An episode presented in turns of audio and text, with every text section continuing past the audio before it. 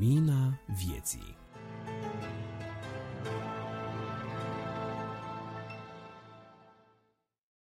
Această publicație este un glas în care s-a adunat sentimentul de dragoste din mai multe inimi pentru aproapele lor. Revista Lumina Vieții este o porta-voce prin care strigă mai multe glasuri unite cuvintele Mântuitorului nostru Isus Hristos, Eu sunt lumina lumii. Cine mă urmează pe mine nu va umbla în întuneric, ci va avea lumina vieții. Prin periodicul prezent susținem toți ca unul și unul ca toți că Dumnezeu ne iubește și pe noi, cei care verbalizăm meditațiile gazetei, cât și pe dumneavoastră, cei care ascultați reflexiile dădătoare de viață ale Cuvântului lui Dumnezeu cuprins în acesta. Suntem un grup de nevăzători credincioși care și-au propus să vorbească despre dorința lui Dumnezeu, despre ceea ce ne poate apropia de Dumnezeu și despre ceea ce ne poate ajuta să fim mântuiți. Sfințiți, desăvârșiți.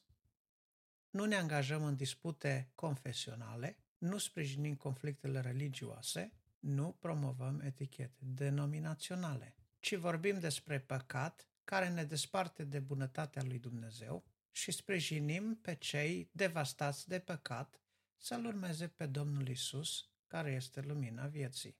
Îi promovăm pe cei care au înțeles ce înseamnă răul adus de etichetele denominaționale, dar și de ceea ce urăște Dumnezeu. Dacă cineva crede că aceste lucruri enunțate aici rezonează cu principiile sale, îi putem spune bun venit și îl invităm să ia parte la eforturile depuse voluntar de toți cei care alcătuiesc următorul colectiv redacțional. Constanța Balaban, George Iordan, Florin Scrob, Ștefan Magerușan, Marin Pintelie, Vasile Cabreanu, Dumitru Tudorache, Adrian Tămășan, Cristi Simion, Grigore Frișan, Rodica Pelinel și Adela Vlad. Prin podcast vom păstra formatul revistei Lumina Vieții, însă aceasta va fi accesibilă nevăzătorilor și prin telefonul mobil, dar și pe web în format audio la adresa www.prolumina.ro. Episoadele vor apare lunar, iar la cerere, dacă nu există alte mijloace de redare, putem imprima fișierele audio pe un CD. Pentru cei ce doresc să susțină benevol și financiar activitatea Asociației ProLumina, aceasta se poate face prin donații în contul cu numărul RO 80 BRDE 160 SV 0125 401 1600. De asemenea, conform legii finanțării ONG-urilor, puteți contribui cu 2% din venitul dumneavoastră în beneficiul Asociației ProLumina. Pentru aceasta, vă rugăm să ne contactați pentru a vă da toate informațiile necesare.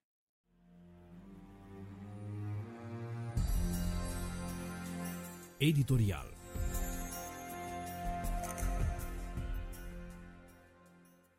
La microfon și de această dată George Iordan.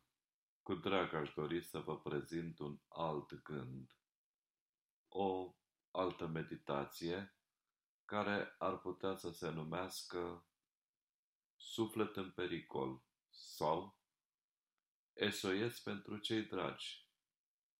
Sau după ce veți asculta mesajul acesta sumar, veți putea fiecare să îl redenumiți după cum veți simți de cuvință. Oare ce înseamnă pericol?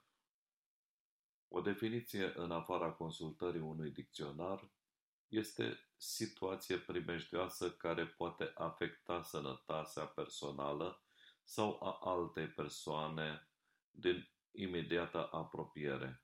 Când cădeam sau ne loveam în ceva, părinții veneau și simulau un mijloc de pedeapsă asupra obiectului care ne-a produs durerea. Deprindeam în felul acesta că erau diferite pericole de care trebuia să învățăm să ne ferim. Am învățat să ne ferim de o ușă pe care scria pericol de moarte. Am învățat să respectăm traversările prin locuri marcate pietonal sau prin semafor. Am învățat să ne ferim de a pune mâna pe obiecte contundente, ascuțite sau fierbinți. Era 1 aprilie și după câteva repetări de a fi înșelat de către colegii de joacă, am învățat să nu cred totul până nu reflectam asupra ceea ce mi se spunea. Oare pentru ce facem anumite lucruri interzise, deși suntem maturi și chiar convinși că ceea ce facem ne pune într-un pericol? Oare pentru ce mâncăm dulciuri? Când știm că suntem supraponderali și acestea ne afectează sănătatea. Dacă mergând cu bastonul pe stradă, cineva din spatele meu sau al dumneavoastră ă, ne avertizează că în fața noastră este o groapă și ne strigă avertizarea să mă opresc sau să ne oprim. Evităm pericolul, iar când pe pachetul de țigări știu că scrie și sunt avertizmente zilnice, tutunul, grăsimile, dulciurile dăunează grav sănătății și totuși nu mă opresc Cred că este în interiorul nostru o înclinare către a decide să facem mai degrabă ceea ce ne place decât ceea ce suntem atenționați să nu facem.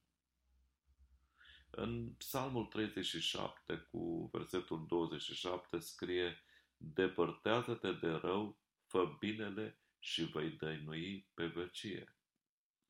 Cine este cel care ar putea asculta mesajul de avertizare și să se gândească dacă este real sau nu?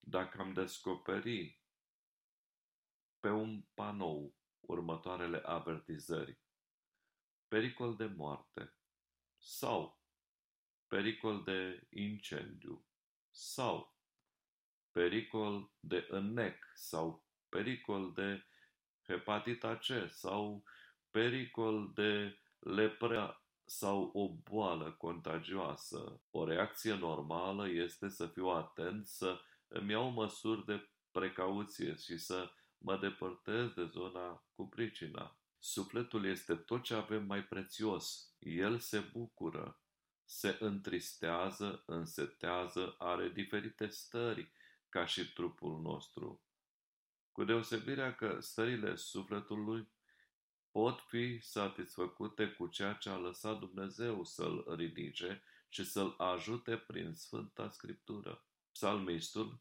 spune, pentru ce te mâhnești suflete sau nădăjduiește suflete în Domnul? Putem pierde diferite obiecte ca telefonul, cardul, mașina sau alte lucruri prețioase. Totuși, Acestea toate le putem recupera, dar dacă pierdem sufletul, cum l-am mai putea recâștiga? Domnul Isus în Evanghelia după Matei spune Și ce ar folosi unui om să câștige toată lumea dacă și-ar pierde sufletul? Sau ce ar da un om în schimb pentru sufletul său? Dacă am avea două talere și pe unul din aceste talere ar fi tot ce și-ar dori cineva, aur, casă cu piscină sau poate chiar sănătate și, de ce nu, cum este cazul multora dintre noi, sănătate sau o vedere normală, și pe celălalt taler ar fi sufletul, ce am alege fiecare? Biblia ne avertizează că păcatul cu care ne naștem fiecare ne depărtează de Dumnezeu și ne pune sufletul în pericol. Romani 6 și 23 scrie, plata păcatului este moartea, dar tot Biblia ne spune în Romani că darul fără plată al lui Dumnezeu este viața veșnică în Isus Hristos. Niculiță Moldoveanu spune într-un comentariu că cine știe să piardă, acela câștigă cu adevărat. După cum spune un proverb turcesc, pierderea este sora câștigului. Fiecare clipă pe care o trăim este o pierdere și un câștig. Totul atât de ceea ce pierzi și de ceea ce câștigi, adică de schimbul pe care îl faci. Cine vrea să câștige plăcerile pierzându-și sufletul, se aseamănă cu omul care pentru a vâna un iepure ucide un cal prin alergare.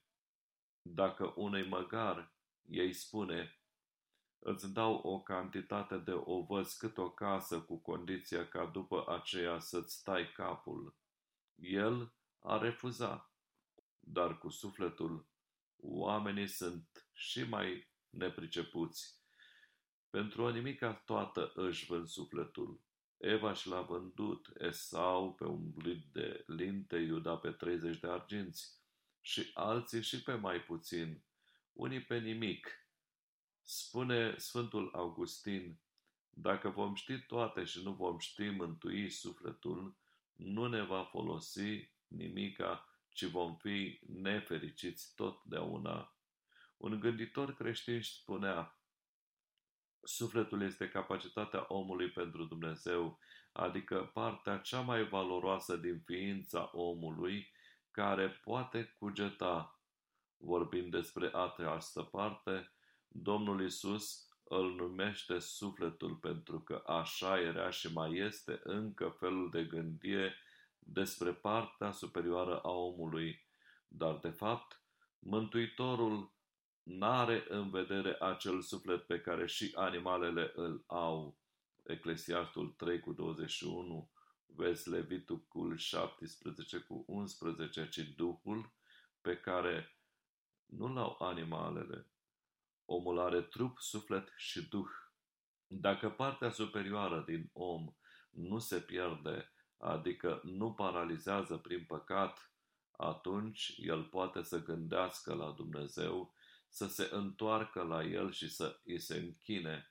Numai așa este mântuit și fericit. Când o casă a luat foc, oamenii caută să scape din ea ceea ce este mai de preț, banii sau bijuteriile, și lasă vechiturile să ardă. Când vaporul este gata să se scufunde, oamenii aruncă de pe el încărcătura ca să-și scape viața. Mintea îi învață să nu arunce mai întâi ce este mai puțin însemnat. El n-aruncă mai întâi aurul și apoi grâul și nu-și pierd viața ca să scape aurul. Tot așa și noi, să avem mai multă grijă întâi de suflet, partea cea mai valoroasă din ființa noastră.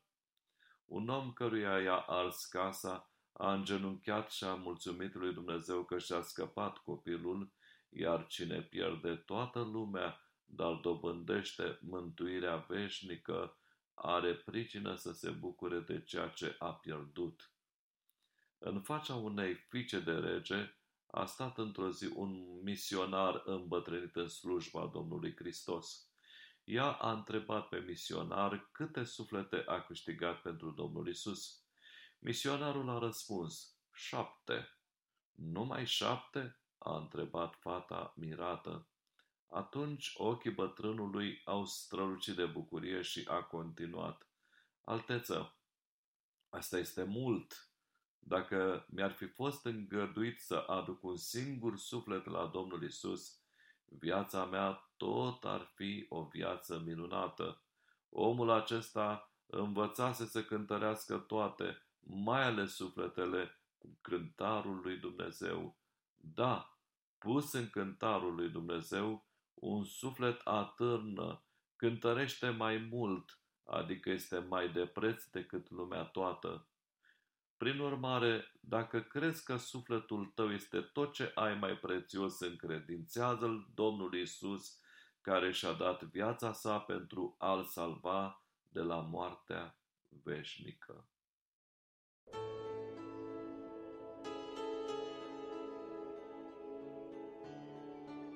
Vestea bună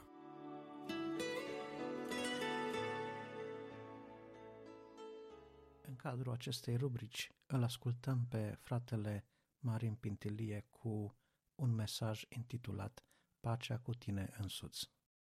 Dragi frați și surori, Mă bucur să vă salut în numele Domnului Isus și să împărtășesc cu dumneavoastră un gând duhovnicesc inspirat din textul pe care îl citim în cartea profetului Isaia, capitolul 57, versetele 19 la 21. Pace, pace celui de departe și pace celui de aproape, zice Domnul. Dar cei răi sunt ca marea înfuriată care nu se poate liniști și ale cărei ape aruncă afară noroi și mâl. Cei răi n-au pace, zice Dumnezeul meu. Se spune în general că existența lumii are la bază trei elemente fundamentale.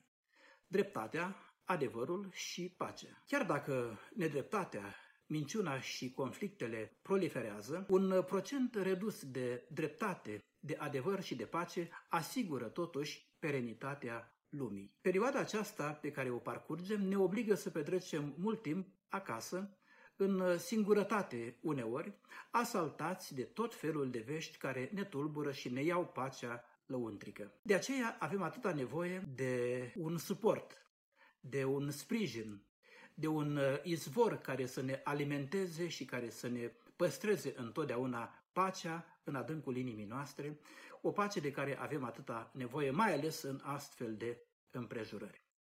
Privind în istoria omenirii, observăm cu ușurință că virusul păcatului a afectat negativ întregul univers al relațiilor omului, punându-l în conflict cu Dumnezeu, cu semenii și mai ales cu sine însuși. Suntem îndreptățiți să credem că chiar atunci, la început, în Eden, înainte de păcat, în timpul ispitirii, înainte de a păcătui, omul își pierduse deja acea pace lăuntrică. Dialogul cu ispititorul a tulburat suficient de mult mintea și inima omului, provocând și amplificând conflictul dintre porunca divină, atât de simplă și de clară până atunci, cu noua alternativă, cu noua experiență propusă și care era atât de provocatoare. Citez, veți fi ca Dumnezeu. Genesa 3 cu 5. Iar după ce experiența s-a consumat și după ce primul păcat a fost comis, omul a realizat că nu a pășit în sus, spre Dumnezeu, cum i se promisese, ci în jos, înstrăinându-se în primul rând de sine și de propria identitate. Omul a ajuns să cunoască astfel binele și răul și din bun cum era, așa cum l-a creat Dumnezeu, Omul a devenit rău, din ce în ce mai rău. Și citim, Dumnezeu a văzut că răutatea omului era mare pe pământ și că toate întocmirile gândurilor din inima lui erau îndreptate în fiecare zi numai spre rău. Citim asta deja în uh, Cartea Genesa 6 cu 5. Iar despre toți cei răi, indiferent în ce perioadă istorică au trăit, spune Dumnezeu prin robul său Isaia, citez, cei răi n-au pace, zice Domnul. Asta citim în Isaia 48 cu 22 sau 57 cu 21. Aceasta e în scurte cuvinte istoria marii pierderi produsă în sufletul omului.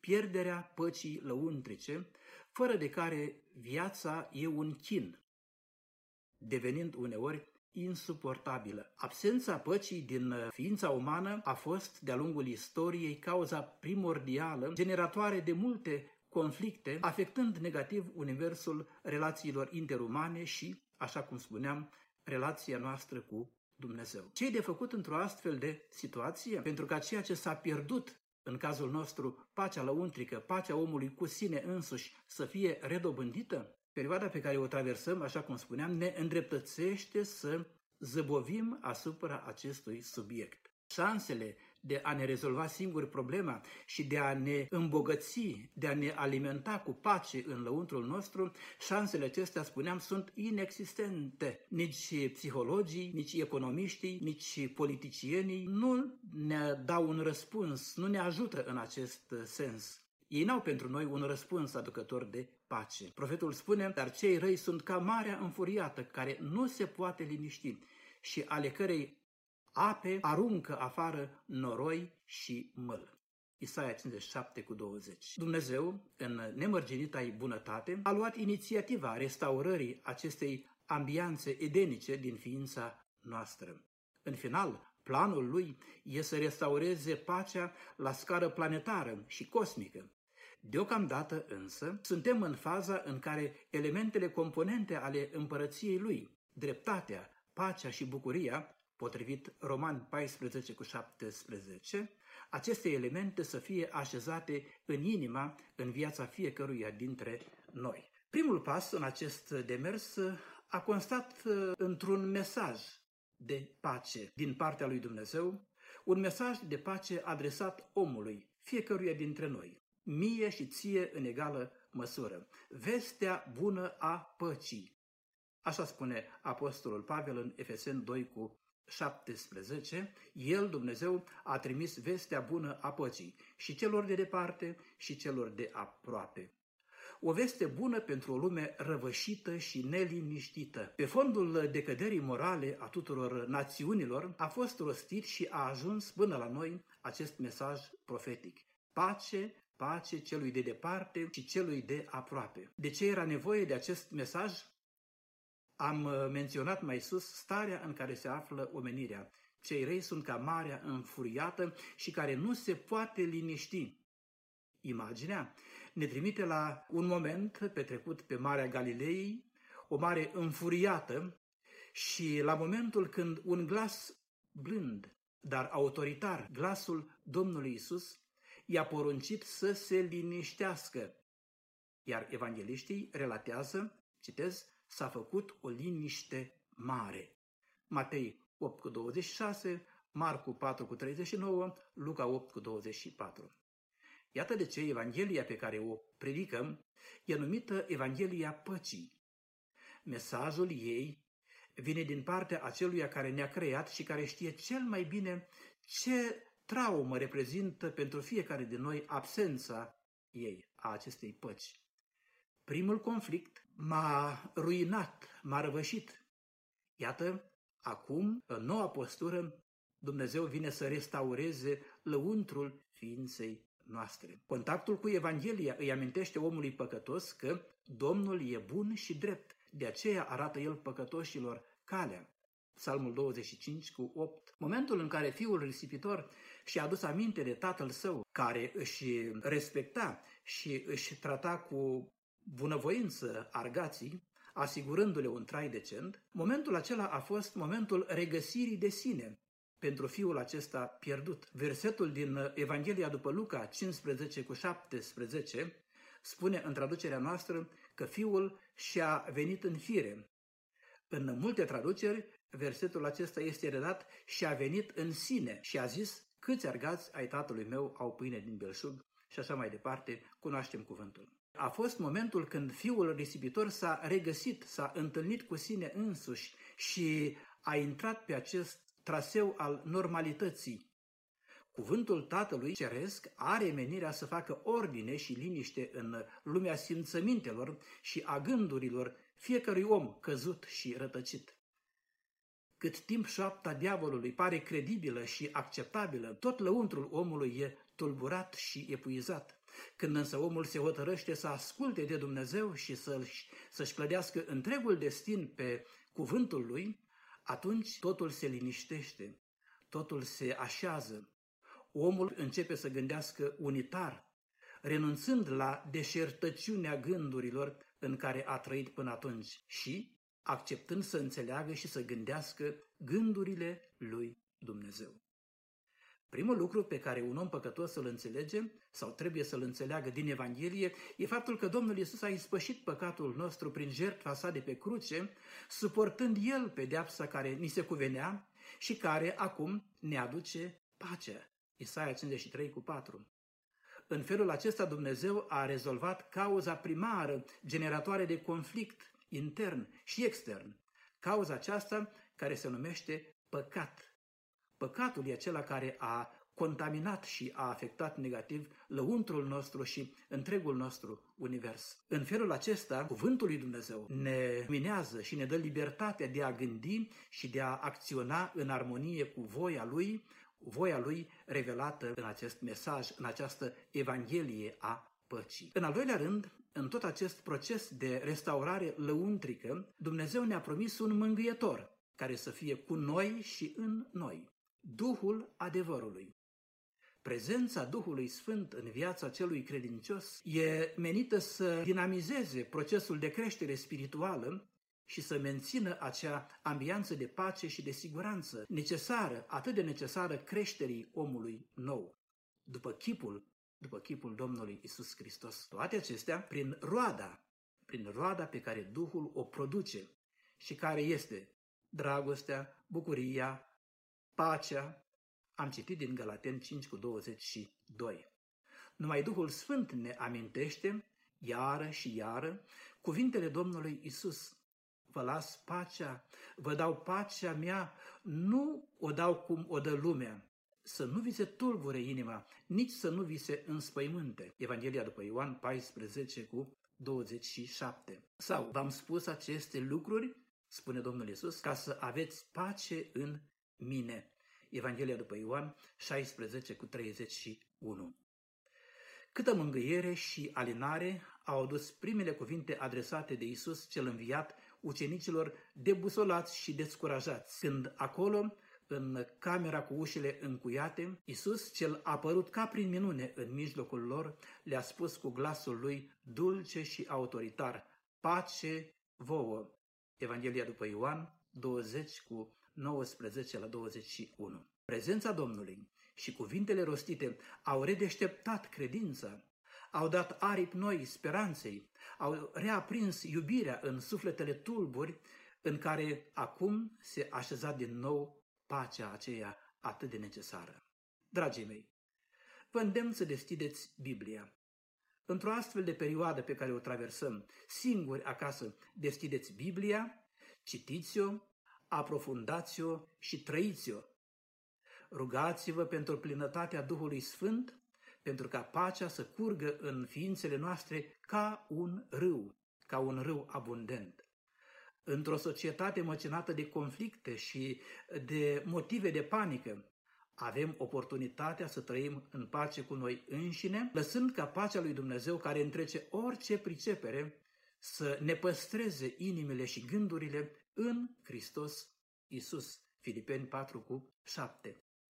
Și astfel ni se oferă șansa unei noi identități, aceea de a fi fi ai păcii, Evanghelia după Luca 10 cu 6, pentru ca mergând pe calea păcii să ajungem împreună moștenitori cu Cel ce este Domnul păcii. Repet, Dumnezeu vrea să fim fii ai păcii, să mergem pe calea păcii, ca să moștenim împărăția Lui împreună cu Domnul păcii. Să rămânem cu El acum și să fim cu El pentru veci de veci. Pace tuturor și Domnul să vă binecuvinteze. Lapte și bucate tare În cadrul rubricii Lapte și bucate tari, ascultăm un mesaj prezentat de Florin Scrob. Pace! Domnul să vă binecuvânteze pe toți. Mesajul pe care l-am din partea Domnului se intitulează În lume, dar nu ca lumea. Voi citi din Evanghelia după Ioan de la capitolul 3, de la versetele 1 la 13. Și apoi pe, pe parcurs voi mai citi niște pasaje din Scriptură încă două pasaje din Scriptură. Așadar, Ioan 3, de la 1 la 13. Să ascultăm cuvântul Domnului. Capitolul 3. Isus și Nicodim. Între farisei era un om cu numele Nicodim, un fruntaș al iudeilor. Acesta a venit la Isus noaptea și i-a zis, Învățătorule, știm că ești un învățător, venit de la Dumnezeu, căci nimeni nu poate face semnele pe care le faci tu, dacă nu este Dumnezeu cu el? Drept răspuns, Isus i-a zis, adevărat, adevărat îți spun că, adevărat, adevărat îți spun că, dacă un om nu se naște din nou, nu poate vedea împărăția lui Dumnezeu. Nicodim i-a zis, cum se poate naște un om bătrân? Poate el să intre a doua oară în pântecele Maicii sale și să se nască? Isus i-a răspuns, adevărat, adevărat îți spun că dacă nu se naște cineva din apă și din duh, nu poate să intre în împărăția lui Dumnezeu. Ce este născut din carne este carne și ce este născut din duh este duh. Nu te mira că ți-am zis, trebuie să vă nașteți din nou. Vântul suflă încotro vrea și auzi vuietul, dar nu știi de unde vine, nici încotro merge. Tot așa este cu oricine este născut din Duhul. Nicodim i-a zis, cum se poate face așa ceva? Isus i-a răspuns, tu ești învățătorul lui Israel și nu pricepi aceste lucruri? Adevărat, adevărat îți spun că noi vorbim ce știm și mărturisim ce am văzut și voi nu primiți mărturia noastră. Dacă v-am vorbit despre lucruri pământești și nu credeți, cum veți crede când vă voi vorbi despre lucrurile cerești? Nimeni nu s-a suit în cer afară de cel ce s-a pogorât din cer, adică Fiul omului care este în cer. Amin. Când m-am gândit la titlul pasajului În lume, dar nu ca lumea, chiar m-am gândit că aș fi putut să vă vorbesc despre Ilie. Aș fi putut să vă vorbesc despre Daniel, despre cei trei tineri. Aș fi putut să vorbesc despre alți oameni ai Bibliei. Dar am ales să căutăm un om din Scriptură, din Noul Testament, mai exact. Mai exact. Și m-am gândit la Nicodim. Observăm aici că el este în lume, este pe pământ, între oameni, dar nu este ca lumea. De ce observăm lucrul acesta? Deși el este fruntaș al sinagogii, fruntașul iudeilor, el este fruntaș, el este învățător al legii, observăm că el face ceva, un lucru pe care poate noi nu știu dacă l-am fi făcut. Nu ține cont neapărat de părerea de ceilalți farisei, ci el se apropie de Domnul Isus. Este adevărat, în prima fază, și observăm aici în acest pasaj pe care tocmai l-am citit, respectiv Ioan, capitolul 3, de la versetele 1 la 13, observăm așadar faptul că el este cam temător. De ce spun așa? De ce trag concluzia aceasta? Versetul 2 din capitolul 3 al Evangheliei după Ioan spune astfel, acesta a venit la Isus noaptea. Deci nu a venit în timpul zilei, ci a venit noaptea, când era mai liniște. Probabil n-a vrut să fie văzut. S-a temut oarecum pentru poziția lui, poate s-a temut și pentru ceea ce spuneau farisei și cărturarii și saducheii și alții. Dar cu toate acestea a venit și a luat inima în dinți și a venit la Domnul Isus și a avut o discuție cu Domnul Isus. Și observăm că este un om sincer, deși este temător la început, dar e sincer, deși este fruntașul iudeilor, deși este învățătorul legii și nu cunoaște unele lucruri, el vine la Isus și îl întreabă. Vine și îl întreabă. Învățătorule, observăm aici, versetul 4. Nicodim i-a zis, cum se poate naște un om bătrân? Poate el să intre a doua oară în pântecele Maicii sale și să se nască? Observăm aici, păi cum, Doamne, cum se poate așa ceva? Și Dumnezeu explică. Și el mai pune întrebări, pune, bineînțeles, el pune întrebări. Pune prima întrebare în versetul 2, după aia vedem că și în versetul 4 pune tocmai întrebarea pe care am spus-o, vedem că mai pune și alte întrebări. Dumnezeu îi răspunde la întrebări. Vedem că pune și a treia întrebare în versetul 9. Observăm aici. Deci, Nicodim este un om care pune întrebări.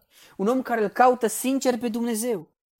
Mulți veneau la Dumnezeu, dar veneau să fie vindecați, veneau să mănânce poate. Nu vreau să vorbesc ceea ce nu trebuie, dar în orice caz s-au bucurat și de vindecare și de hrană.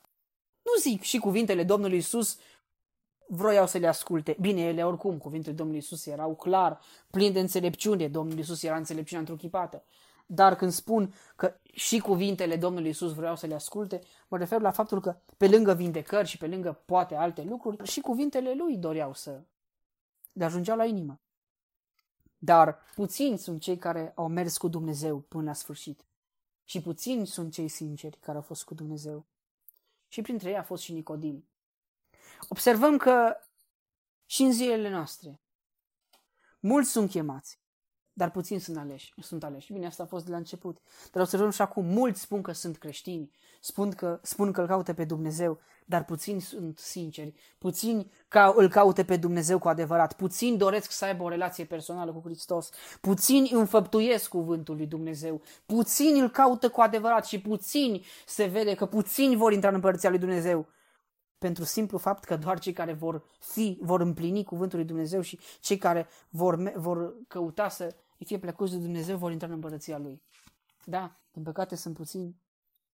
Și chiar dacă mulți au mers cu El până la sfârșit, cu Domnul Isus până la sfârșit, au mers să-L batjocorească, puțini au mers ca să-L plângă, puțini l-au plâns, la puțini le-a părut rău. Puțini s-au bucurat de învierea Domnului Isus. Puțini au plâns după moarte, când a murit și puțini s-au bucurat e, când a înviat. De ce? Pentru că lumea este imprevizibilă. Lumea, nu, lumea din păcate, nu este statornică. Observăm că Nicodim aici, în primul pasaj din Scriptură pe care tocmai l-am lecturat, el îl caută pe Dumnezeu sincer. Cum ar trebui să fim noi, frați și surori? Oare n-ar trebui să-L căutăm pe Dumnezeu sincer? N-ar trebui să înfăptuim voia Domnului? N-ar trebui să facem noi faptele lui Dumnezeu? Ba da. N-ar trebui noi să recunoaștem când nu înțelegem și nu știm ceva și să venim la Dumnezeu cu neștiința noastră. Ca El să ne dea înțelepciune, ca El să ne umple de putere și ca El să ne deschidă mintea. Oare nu este, nu, putem, nu trebuie să facem noi așa? Al doilea pasaj din Scriptură, în al doilea pasaj din Scriptură observăm o altă, o altă latură a lui Nicodim. Capitolul 7 din Evanghelia după Ioan, versetul 50, spune astfel. Nicodim, cel care venise la Isus noaptea, și care era unul din ei, le-a zis, legea noastră o sândește ea pe un om înainte ca să-l, ascund, să-l asculte și să știe ce face? Drept răspuns ei au zis, și tu ești din Galileea, cercetează bine și vei vedea că din Galileea nu s-a ridicat niciun proroc. Și s-a întors fiecare acasă. Amin. Contextul știm, discuția dintre, dintre preoți și dintre preoții cei mai de seamă și, bineînțeles, și Nicodim a fost acolo cu ei. Și observăm aici că preoții erau împotriva Domnului Isus. Farisei, aici observăm farisei și preoții cât de împotrivitori erau. Și când spun farisei, mă refer la cei care cunoșteau legea și îmi pot permite să spun că și preoții erau împotrivă. Acum, discuția aceasta pe care tocmai am citit-o din versetul 50 este între cu farisei, farisei și aprozii. Dar cred că erau și preoți. Nu știu, nu vreau să, nu vreau să interpretez scriptura greșit. Dar ce vreau să subliniez este că Nicodim, aici, în a doua parte, în al doilea pasaj pe care l-am citit, este mai îndrăzneț. Nicodim are mai mult curaj de data aceasta. El știe cine este Isus. L-a cunoscut pe Isus atunci noaptea când a venit. Discuția dintre Isus și el a avut un impact asupra vieții lui Nicodim un impact puternic, dovadă că acum își permite să îl apere pe Isus și se folosește însuși de lege, că spune aici Nicodim, cel care, versetul 50 din capitolul 7, Nicodim, cel care venise la Isus noaptea și care era unul din ei, le-a zis, legea noastră o sândește ea pe un om înainte ca să-l asculte și să știe ce face. Deci Nicodim se folosește de lege, interpretează legea în favoarea Domnului Isus. De ce? Pentru că a știut, știe și știe cine este Isus. A știut cine este Isus Hristos, anume că e Fiul lui Dumnezeu. A știut, Doamne, a știut că El, la Isus Hristos, sunt cuvintele vieții veșnice. Și pentru că a știut lucrurile acestea, și-a permis să-L apere. Oare avem noi curaj să spunem oamenilor despre Dumnezeu? Avem noi curaj să propovăduim Evanghelia așa cum este? Avem noi curajul să spunem oamenilor, spunem oamenilor pe față adevărul și anume că ne-am născut în păcat și că avem nevoie de mântuire și de iertare și că avem nevoie de sfințire. Este oare curaj? Mai avem noi oare curaj sau nu mai avem? Pentru că dacă nu avem, este rău. Dacă ne numim creștini al lui Dumnezeu, copii ai Domnului și nu avem curaj, este rău. Este un lucru care ar trebui să ne pună pe gânduri, frații mei. Și dragi ascultători, ai acestui mesaj din partea lui Dumnezeu. Noi trebuie să înțelegem că Dumnezeu dorește de la noi să ne implicăm în lucrare, să slujim, să propovădâim, dar dorește să fim plini de puterea Duhului Sfânt și să avem curaj să-L vestim pe El, să apărăm lucrarea Duhului Sfânt, să-i apărăm pe credincioși, să ne rugăm chiar, dar dorește, bineînțeles, să ne implicăm în comunitate, vestindu-L pe Dumnezeu. Să ascultăm dar cuvântul Domnului și să ne implicăm atenți, să ne implicăm. Să fim atenți că Dumnezeu ne va cere socoteală dacă ne-a fost rușine și ne este rușine de Evanghelia Lui. să ne dea El puterea să nu ne rușinăm de Evanghelia lui Hristos, care este bună și plăcută și desăvârșită. Lăudat să fie Dumnezeu pentru această Evanghelie. Și mulțumim Lui că ne-a trimis pe Iisus Hristos să ne vestească această Evanghelie, că a murit pentru noi, că a înviat a treia zi, că și-a de la dreapta Tatălui, că s-a înălțat la cer și acum și-a de la dreapta Tatălui, că l-a trimis pe Mângâietorul, pe Duhul adevărului, pe Duhul Sfânt, ca să ne ajute, ca să fie Mângâietorul nostru și să avem putere și să putem vesti Evanghelia, să putem trăi, să putem plini cuvântul și să-i mulțumim lui Iisus Hristos că este, El este marele preot, mijlocitorul între noi și El, El, omul Iisus Hristos, între noi și Dumnezeu, El, omul Iisus Hristos. Observăm în pasajul al treilea, în al, un al treilea gând pe care l-am și al treilea pasaj din Scriptură pe care îl voi citi, observăm faptul că Nicodim face mai mult decât atât, se implică direct. Uh, contextul este îngroparea Domnului Isus. Îmi permit să citesc tot tot acest fragment care se găsește în Ioan, capitolul 19, de la versetul 38 până la versetul 42. Să ascultăm cuvântul Domnului. Îngroparea lui Isus. După aceea, Iosif din Arimatea, care era ucenic al lui Isus, dar pe ascuns, de frica iudeilor, a rugat pe Pilat să-i dea voie să ia trupul lui Isus de pe cruce. Pilat i-a dat voie. El a venit, deci, și a luat trupul lui Isus. Nicodim, care la început se dusese la Isus, noaptea a venit și el și a adus o amestecătură de aproape 100 de litri de smirnă și de aloe. Au luat deci trupul lui Isus și l-au înfășurat în fâșii de pânză de in, cu miresme, după cum au obicei iudeii să îngroape.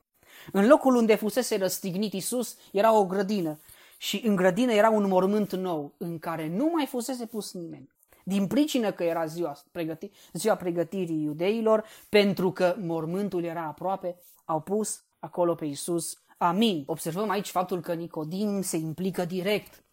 Nu mai vine pe ascuns noaptea. Nu, bineînțeles, nu-l mai apără pe Domnul Isus. Acum nu mai are cum, adică Domnul Isus este mort. Bineînțeles, el poate, îl poate apăra în continuare și poate apăra cuvântul, dar acum Domnul Isus e mort și Nicodim știe un lucru, care are nevoie este nevoie de un lucru, și anume de o implicare directă. Și se implică direct, nu singur, bineînțeles, dar acum, având în vedere că vorbim despre Nicodim, doresc să subliniez faptul că el se implică direct. Impactul pe care l-a avut conversația dintre el și Domnul Isus a avut efect. Efectul a fost că l-a cunoscut pe Isus, că și-a permis să-l apere pe Isus și acum contribuie la îngroparea lui Isus. Oare noi avem curaj să ne implicăm direct în uh, viața socială, să propovăduim oamenilor Evanghelia, să apărăm adevărul. Bineînțeles, e foarte important să înfăptuim adevărul. În primul rând e important să cunoaștem adevărul, apoi să-l înfăptuim, dar este foarte important să nu stăm pasivi, să nu fim doar spectatori, ci să ne implicăm în viața socială, apărând adevărul cu orice preț. Dumnezeu să ne ajute la aceasta și să ne dea puterea Duhului Sfânt. Căci de puterea Duhului Sfânt avem nevoie să apărăm adevărul. Pentru că prin această putere, cu ajutorul acestei puteri, apostolii au apărat adevărul, au vestit Evanghelia și nu le-a păsat că au fost prigoniți, ba chiar uciși, legați, uciși, ci ei au propovăduit Evanghelia până la moarte. Suntem oare noi curajoși? Avem noi oare curajul acesta să-L vestim pe Dumnezeu, să vestim Evanghelia cu prețul vieții noastre? Dacă nu, Domnul să ne ierte și să ne ajute la aceasta. Iar dacă da, slăvit să fie Dumnezeu și să avem în continuare de la El putere, de la Dumnezeu putere să înfăptuim ceea ce trebuie și anume, ceea ce este scris și anume, să mergem în toată lumea și să vestim Evanghelia. Și este chiar și o poruncă biblică, este chiar necesar. Și observăm că Dumnezeu dorește de la noi implicare. Dorește să ne implicăm și să să vestim cuvântul Lui. Dumnezeu să ne ajute să fim ca și Nicodim. Nu cum a fost el prima dată, că a venit pe ascuns, dar să fim ca el sinceri și unde nu înțelegem cuvântul Domnului, să venim la Dumnezeu să-i cerem ajutorul și El să ne dea lumină. Să înțelegem că suntem limitați și că avem nevoie de cunoaștere de plină, că avem nevoie să fim învățați, să fim sfătuiți, să fim ajutați, să înțelegem Scriptura și să o împlinim și chiar să o vestim.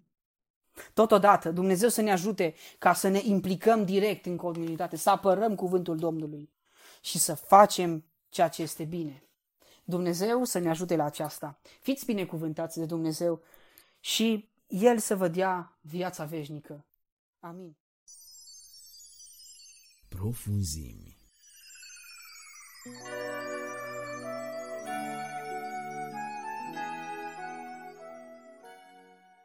Bun găsit, dragi ascultători, la microfon, Cristi Simion. Suntem în cadrul secțiunii Profunzim. Evanghelistul Ioan spunea că la început era cuvântul și cuvântul era cu Dumnezeu și cuvântul era Dumnezeu.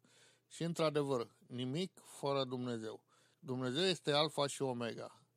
Avem o poezie foarte frumoasă a celui care a fost Petru Dugulescu, Balada timpului. Haideți să ascultăm.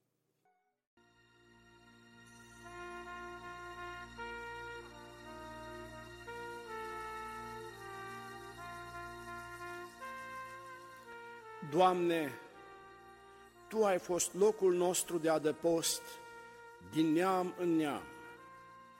Înainte ca să se fi născut munții și înainte ca să se fi făcut pământul și lumea, din veșnicie în veșnicie, Tu ești Dumnezeu.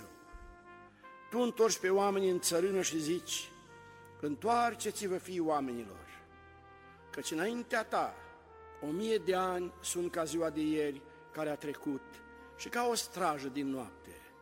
Îi mături ca un vis. Dimineața sunt ca iarba care încolțește iarăși, înflorește dimineața și crește, iar seara este tăiată și se usucă. Balada timpului. Curge timpul obosit, îngânându-și versul, se întoarce în infinit, plânge universul. Curge timpul încet prin noi, curge tot la vale și ne lasă tot mai goi, flori fără petale. Sapă albie prin munți, apele să-și poarte, lasă în urmă peri cărunți, și celule moarte. Dea până al vieții fir, până se rupe nodul, încă o groapă în cimitir, scurt e episodul. Fuge timpul nărăvaș ca un cal sălbatic, pune șaua, fi ostaș sau rămâi ostatec. Viața are un sfârșit chiar și pentru tine mor pierdut sau mântuit. Veșnicia vine.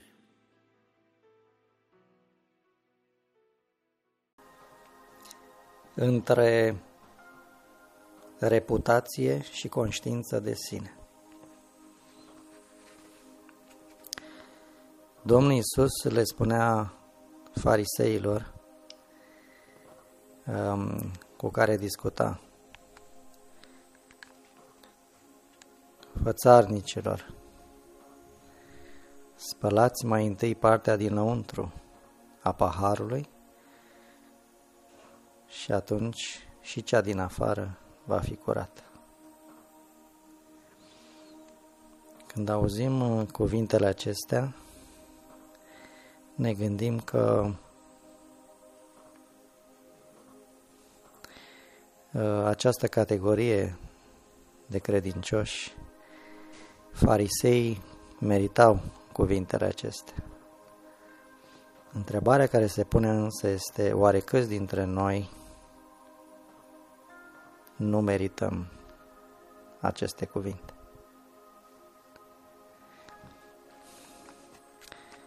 De fapt, um, tema pe care a ridicat-o Domnul Isus aici este um, această contradicție dintre reputație și conștiința de sine. Dacă reputația este ceea ce oamenii cred despre noi, părerea pe care oamenii și-au făcut-o și și-o fac despre noi, conștiința de sine are în vedere în lăuntru nostru, are în vedere omul dinăuntru. Iar noi consumăm aproape toată energia și toate resursele ca să ne îngrijim de omul din afară, ca să dăm cât mai bine, să arătăm cât mai bine, să avem o reputație cât mai bună. De altfel, um, cuvântul persoană vine de la un cuvânt latinesc, persona, care înseamnă mască. Și vrea să sugereze faptul că orice om, orice persoană, își pune cu diferite ocazii câte o mască. Ceea ce noi astăzi numim roluri sociale. Da? Adică omul interpretează tot felul de roluri sociale. Într-un fel ne purtăm la serviciu, într-un fel ne purtăm acasă, pe stradă, în mijloacele de transport, în grupul de prieteni și așa mai departe. Lucru obișnuit, dar din păcate sau nu, oamenii fac eforturi mari ca să arate bine în afară, ca să poarte această mască cât mai bine și să interpreteze rolul cât mai bine. Uitați-vă pe Facebook, pe aceste, pe Instagram, pe rețelele de socializare. Um, oamenii postează tot felul de lucruri interesante, cât mai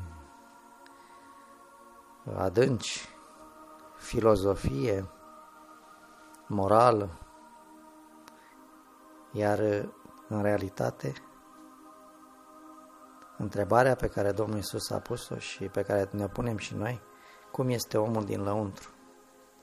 Ce faci pentru acesta? Cum te îngrijești ca el să arate bine? Și cum vei putea face ca să nu mai existe această contradicție între omul din lăuntru și cel din afară?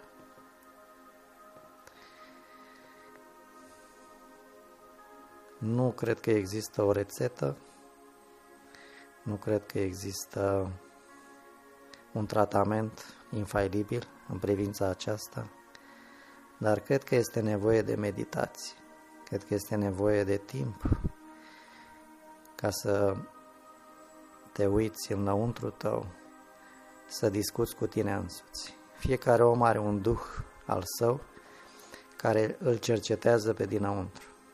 Fiecare ne cunoaștem și știm cum suntem în realitate. Datorită acestei dorințe de a avea o reputație cât mai bună, uităm însă să ne ocupăm de omul dinăuntru, lăsându-l într-o stare anemică și ne străduim să arătăm cât mai bine în afară, așa cum am spus la început. Nădăjduiesc ca gândurile acestea să ne determine să ne luăm mai mult timp pentru a ne ocupa de omul dinăuntru, adică de partea dinăuntru a paharului.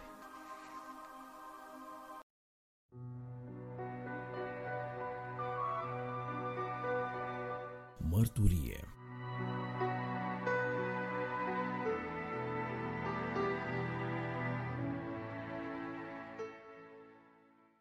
de vorbă cu Prică Ionel, cu un nevăzător care mai are resturi de vedere și care este de mare ajutor în lucrarea lui Dumnezeu și uh, în locul acesta uh, putem să spunem că este mâna dreaptă sau și mâna stângă pentru Ionica aici îl ajută și chiar și picioarele lui Ionica, așa după cum zice, da, așa. Uh, și nu numai pentru Ionica, și pentru uh, noi toți. El cântă foarte frumos, iubește muzica și Dumnezeu chiar i-a dat uh, talentul acesta din belșug și îl folosește spre slava lui Dumnezeu. Am vrea să uh, ne spui, frate Ionica, cum l-ai cunoscut tu pe Dumnezeu, să ne istorisești așa uh, câte ceva din viața ta. Ce îți spune Domnul pe inimă pentru nevăzători? Stând și ascultându-l pe prietenul meu Ionica, eu am avut o întoarcere mai aparte către Dumnezeu. Nu am fost născut în familie de creștini. Părinții mei s-au pocăit tot așa pe vremea lui Ceaușescu, până în Revoluție. Mergeam la adunare. Eu învățasem să cânt, că îmi plăcea muzica. Unchiul meu era profesor la Palatul Culturii în Ploiești și mi era tare drag să-l ascult în ziua când s-au hotărât părinții mei să îmi ia acordion, unchiul meu a murit seara. Și na, îmi părea rău că vreau și eu să învăț, vreau să ajung undeva mai departe și erau băieții acolo la mine care îi învățase el să cânte. Și după ce îi cisteam pe băieți, că era atunci, ei mi-a arătat cine știe ce. Dar mi-a plăcut mult, mi-a plăcut mult și cum se spune, am furat de la ei muzica asta, cum să știi? Învățasem să cânt, părinții mei îmi spuneau, hai la adunare. Eu am spus că nu vreau să merg, că sunt tânăr, eram în clasa 6 7 pe vremea aceea. Și într-o zi m-am dus la adunare, că a fost o evangelizare cu undeva pe 90, cu Richard Vrumbran. Și Dumnezeu a bătut la inima mea pe vremea aia. Dar fiind copil, m-a tras, mă trăgea în orajele, cu muzica, cu băieții, să cântăm în lume, cum să spune. Am mergeam la adunare, mai mergeam și în lume, mai mergeam la biserică, că îmi plăcea să cânt.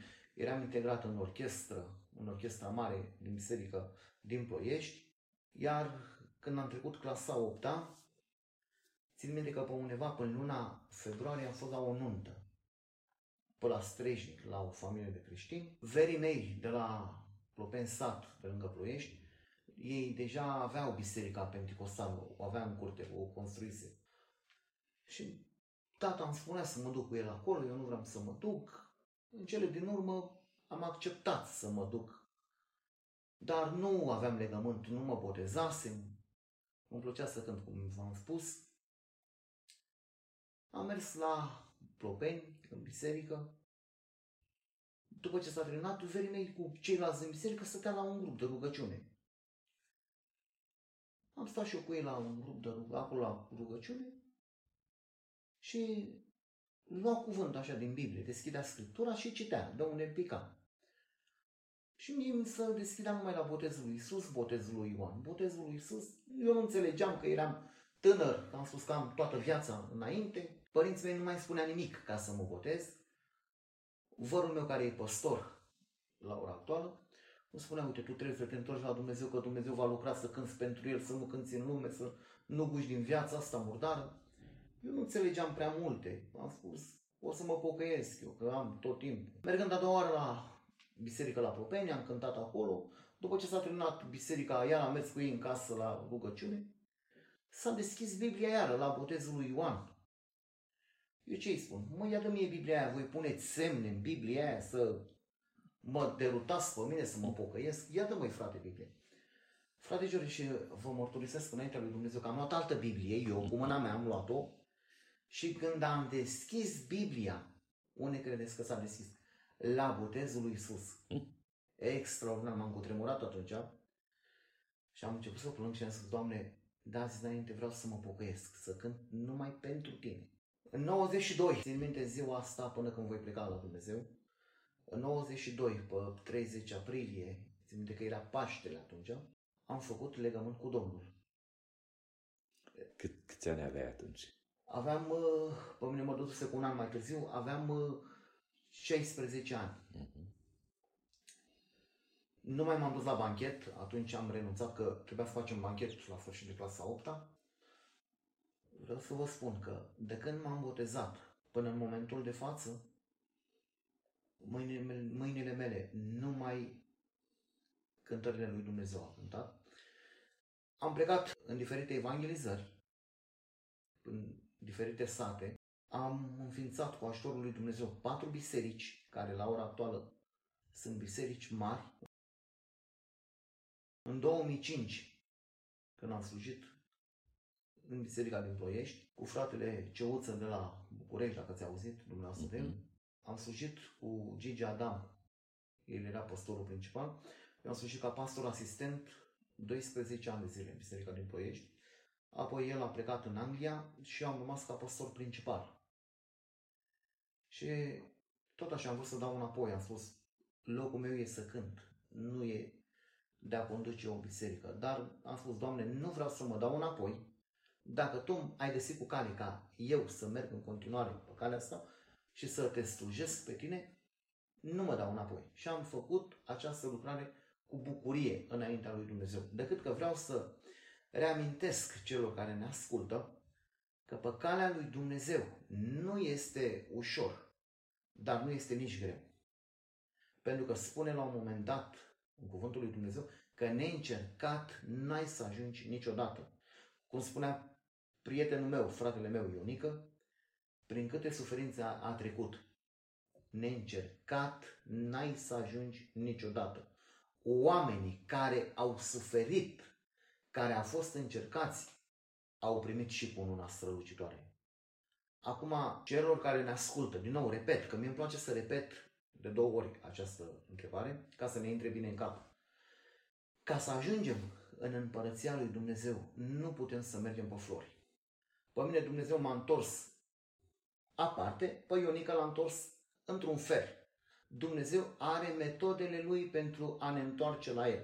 Pe unul îl întoarce prin suferință, pe altul prin necas, pe mine m-a întors că mi-a plăcut muzica și m-a atras muzica asta. Dacă eu nu știam să cânt, poate că Dumnezeu mă întorcea la el prin altă metodă. Dar, având în vedere că Dumnezeu mi-a dat harul acesta să lau pe el, eu nu am cuvinte că totodată să-i mulțumesc lui Dumnezeu. Și zice pentru că mi-aduc aminte, în 2008, nu, 2009 sau 10, am participat la un uh, concurs de muzică, am prezentat județul Prahova la Botoșani și acolo erau oameni care au studiat muzica, care o cântă la ora actuală și o execută extraordinar de corect. Și eu am cântat două cântări de adunare, o să vi le cânt și dumneavoastră când, o, data care vine când o să am instrumentul cu mine, am luat locul de pe țară. Și am spus, Doamne, nu venea să cred.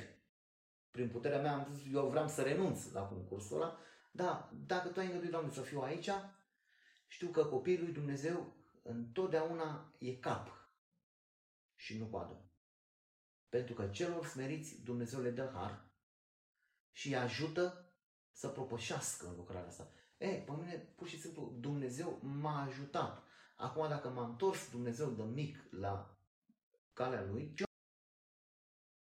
eu am avut, am trecut într-o cercare în 2003, undeva prin luna septembrie, așa cum a spus lasă că am un rest de vedere, eu n-am cuvinte să-i mulțumesc lui Dumnezeu pentru restul ăsta de vedere.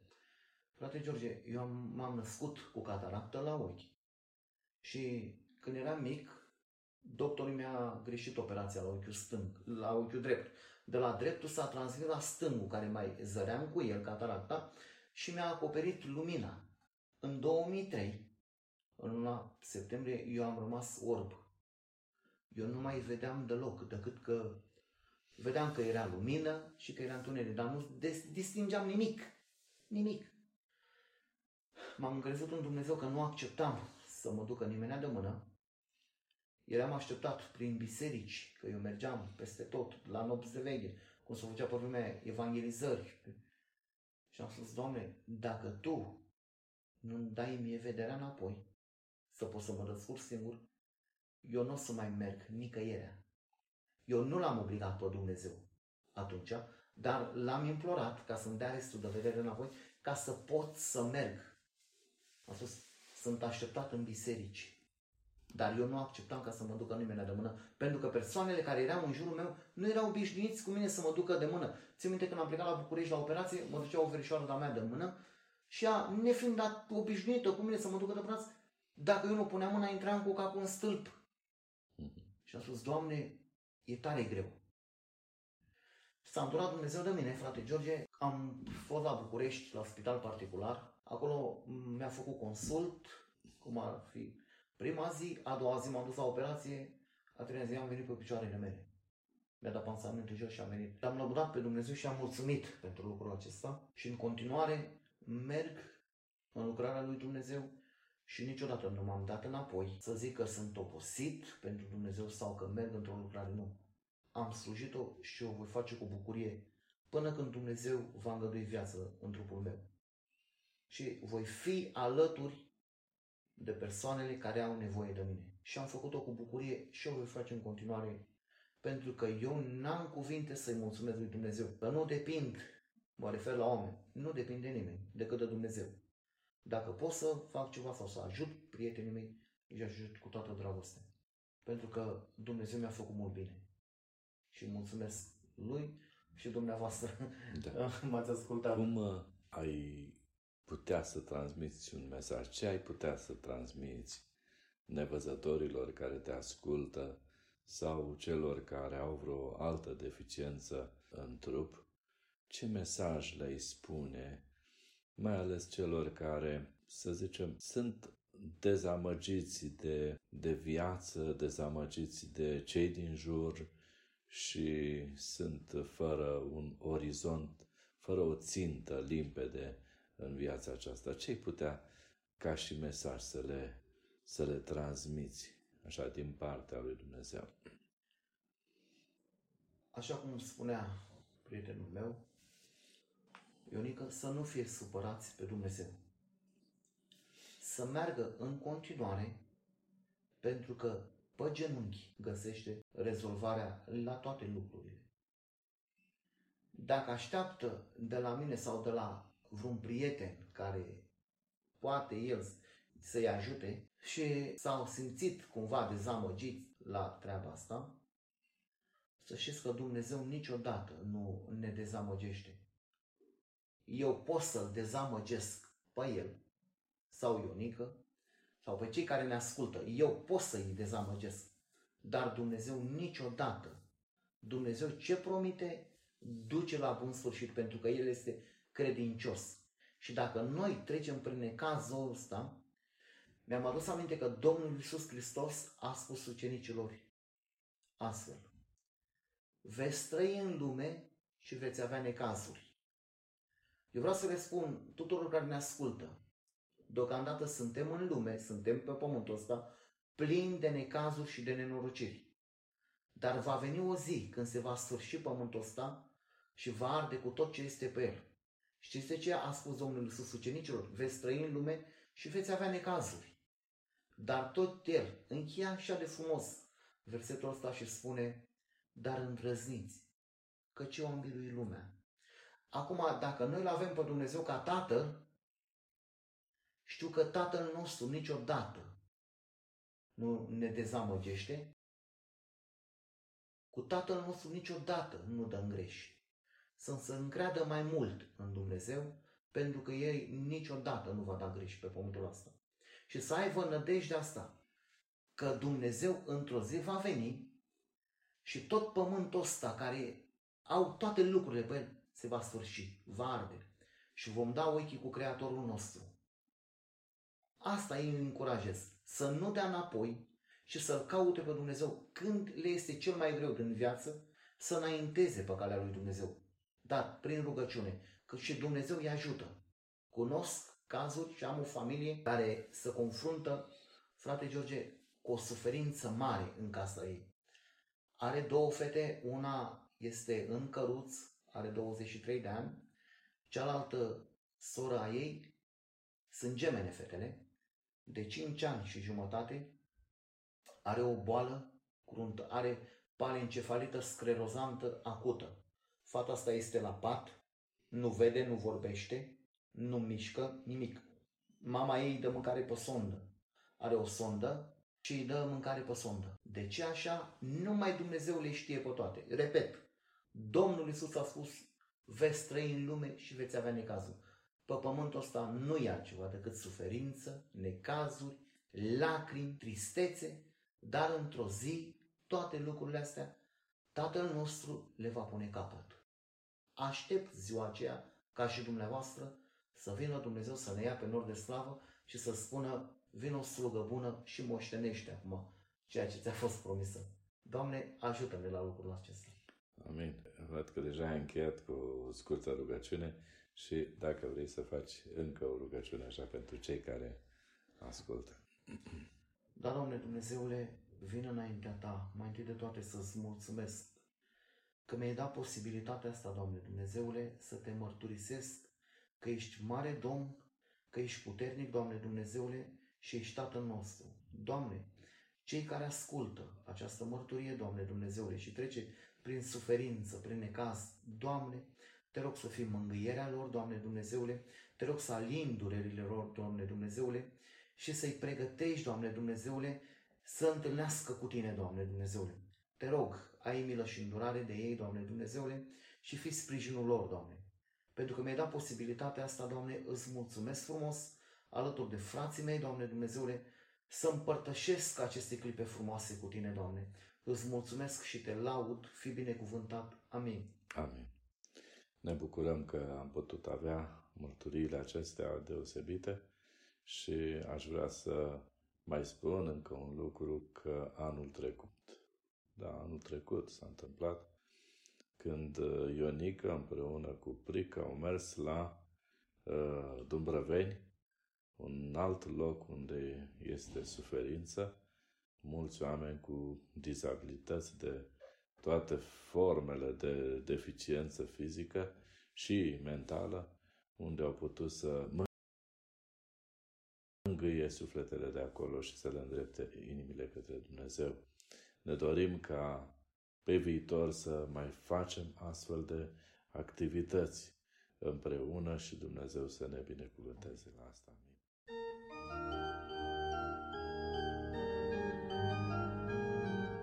Apologeticos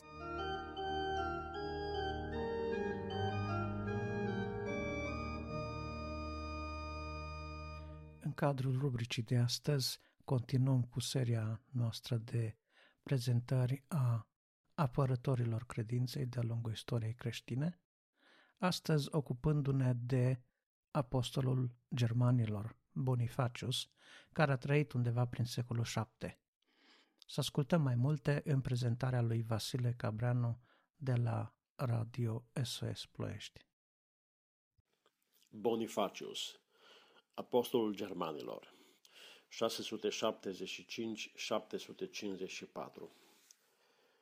Prima sa misiune nu a fost încununată de succes. Winfred sau Winfried a dorit să fie un evanghelist itinerant încă din vremea în care câțiva călugări misionari îi vizitaseră familia, pe când el avea doar cinci ani. A renunțat la visurile seculare pe care nobilii săi părinți le avuseseră cu privire la el în Wessex, în Anglia. Renunțase și la succesul vieții de călugăr benedictin, după ce scrisese prima gramatică a limbii latine produsă în Anglia, mai multe poeme și un tratat de metrică. Acum, trecut fiind de 40 de ani, Winfred a vrut să devină misionar, mai precis, misionar în Friesland, în partea de nord a Olandei. Frisienii se răsculaseră însă, iar Winfred a trebuit să se întoarcă acasă, fără să fi convertit pe nimeni. În timpul absenței sale, abatele său murise, iar Winfred a fost ales în locul său.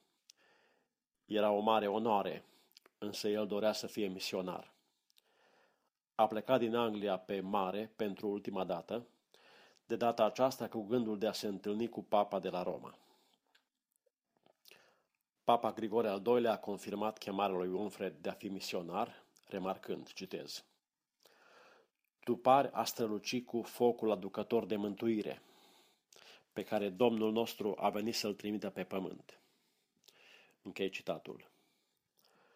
După ce a primit asigurarea că acest călugăr englez nu va folosi formula celtică pentru botez, ci pe cea romană, el i-a încredințat lui Winfred misiunea de a evangeliza atât pe cei rătăciți, care slujesc acum idolilor, sub masca religiei creștine, cât și pe cei ce n-au fost curățiți încă de apele Sfântului Botez.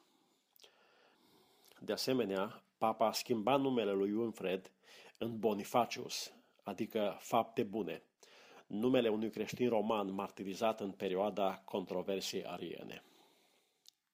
Bonifaciu s-a întors în Friesland și în ținuturile germanice, evangelizând și suprimând erezia.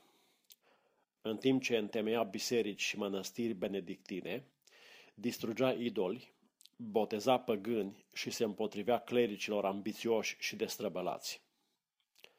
Zelul său împotriva ereziei a condus adesea la acțiuni severe și nemiloase. A cerut ca doi misionari eretici să fie nu doar excomunicați, ci și închiși în condiții de izolare. Chiar printre istorici de astăzi care îl simpatizează, are reputația unui om dificil, irascibil și lipsit de tact. A fost la fel de zelos și în misiunea împotriva păgânismului. La Geismar a descoperit un stejar sacru uriaș, un altar închinat lui Thor. A început imediat să-l lovească cu securea. După numai câteva lovituri, copacul s-a prăbușit la pământ, rupându-se în patru bucăți, pentru că era putre din interior. O mare mulțime de păgâni care se afla acolo l-au blestemat cu amărăciune între ei, pentru că era dușmanul zeilor lor, scria biograful lui Bonifacius, Willibald. Dar când păgânii care îl blestemaseră au văzut lucrul acesta, s-au oprit din blestemele lor și crezând l-au binecuvântat pe Dumnezeu. Bonifacius a folosit stejarul la construirea unei capele, care a devenit apoi centrul noii sale mănăstiri. Pe măsură ce continua să se confrunte cu păgânii, cu ereticii și chiar cu confrații săi ortodoxi, cum ar fi episcopul de la Mainz, despre care se spune că încerca să-și însușească regiunile evangelizate de Bonifacius, el s-a convins că reforma eclesiastică făcea parte integrantă din acțiunea de evangelizare. Timp de decenii, înaintea venirii sale, pe teritoriul francilor nu s-a ținut niciun conciliu bisericesc. Bonifaciu s-a convocat cinci astfel de concilii între anii 742 și 747. Sub presiunea lui Bonifacius, conciliile au adoptat regulamente stricte pentru clerici și au condamnat ereticii locali. În cele din urmă, Bonifacius însuși a fost numit arhiepiscop de Mainz, înlocuindu-și astfel rivalul. După câțiva ani petrecuți în administrație, Bonifacius s-a simțit din nou chemarea să plece în Friesland, o țară pe care o părăsise de multă vreme, dar pe care nu o abandonase niciodată în inima lui, după cum relatează cronicarul Willibald. Deși se apropia de 80 de ani, a renunțat la postul său și a pornit încă o dată spre nord. Încă o dată el și însoțitorii săi cutreierau satele, distrugând altare, clădind biserici și botezând mii de oameni. Unul dintre aceste grupuri de nou convertiți trebuia să sosească la Dorcum, pe râul Borne. Dar în timp ce Bonifaciu și cei 52 de însoțitori ai săi îi așteptau pe neofiți, o bandă de jefuitori păgâne a apărut pe țărm căutând pradă. Deși călătorise mai devreme sub protecția armată a conducătorului Frank, Bonifacius se afla acum mult dincolo de sfera de influență a acestuia. La primul său sinod, Bonifacius se asigurase ca membrii clerului să nu poarte arme. În consecință, nu avea nimic cu ce să se apere, în afară de cartea pe care o avea în mână și pe care a folosit-o ca scut. Noi creștini care o luaseră la fugă văzându-i pe jefuitori, s-au întors mai târziu și au găsit pe Bonifacius și pe însoțitorii săi măcelăriți. Lângă episcopul lor se afla un exemplar din scrierea lui Ambrosie, de Bonomortis, adică despre moartea cea bună, purtând două lovituri adânci de sabie.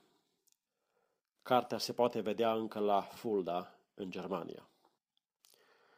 La urma urmei, Bonifacius a fost misionar o mică parte din viața lui. Importanța sa istorică ține mai mult de susținerea cu vigoare a ordinii romane în cadrul bisericii, de reforma bisericilor france, de unirea bisericilor din sudul și centrul Germaniei și de revitalizarea creștinilor cu numele din nordul Europei.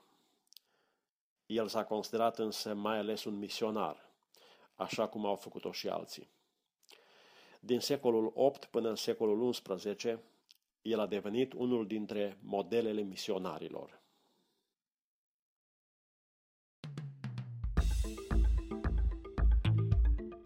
Enciclopedie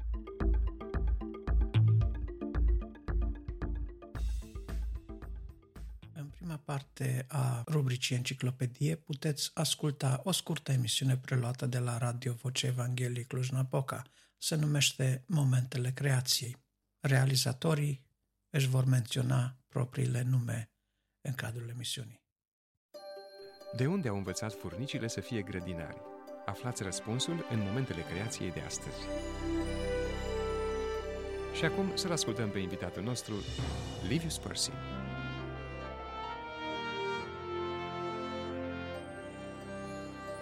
Evoluționiștii afirmă că îngrijirea și cultivarea pământului sunt activități umane avansate. Ei spun că oamenii primitivi nu practicau asemenea activități și grădinăritul s-a dezvoltat doar recent în istoria omenirii. Dar dacă există un creator, ne așteptăm ca el să fi programat multe creaturi care să îngrijească plantele și copacii. Știați că există chiar furnici care fac grădinărit? Există niște furnici periculoase care îngrijesc o specie de acacia în America de Sud. Furnicile nu au nevoie de acest copac pentru a supraviețui, dar consumă anumite porțiuni din el, atât cât să nu producă daune copacului. În plus, furnicile își protejează copacul înlăturând plantele cățărătoare sau alte plante care cresc prea aproape de copac, menținând pentru acesta un spațiu vital de creștere. Furnicile sunt agresive cu alte insecte și chiar cu păsările pe care le alungă de la copacul lor. Într-un studiu făcut, cercetătorii au înlăturat furnicile de pe câțiva asemenea copaci și au observat că într-un interval de 2 până la 15 luni, copacii au murit.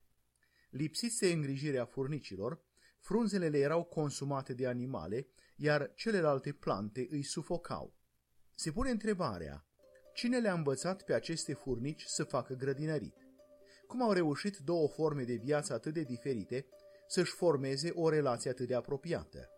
Pentru evoluționism, răspunsul e un mare mister. Dilema evoluționismului este că, fără furnici, copacul nu ar fi putut evolua, iar fără copac, furnicile nu ar fi învățat cum să-l îngrijească. Într-adevăr, cu o astfel de perspectivă nu se poate ieși din cercul vicios. Însă adevărul este că ambii au fost creați complet dezvoltați, iar creatorul a făcut furnicile în așa fel încât să aibă grijă de copac. Fiți alături de noi și la următorul moment al creației care proclamă evidențe ale adevărului lui Dumnezeu. Sunt Radu Mureșan, la revedere!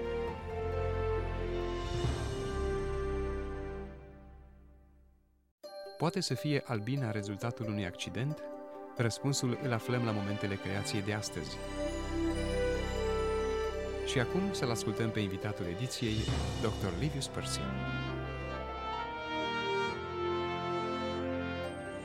Un motiv pentru care mulți oameni de știință resping evoluția este imposibilitatea de a explica până și cele mai simple exemple de proiectare din creație. Multe creaturi par incredibil de ingenioase, așa încât nu pot fi rezultatul întâmplării sau al unor forțe impersonale lipsite de inteligență. Aș vrea să examinăm astăzi o albină ca să vedem dacă aceasta poate fi produsul întâmplării. Albina are ochi compuși, care îi permit să navigheze folosind ca reper soarele chiar și în zilele înorate, pentru că ochii albinei conțin un filtru de lumină polarizată.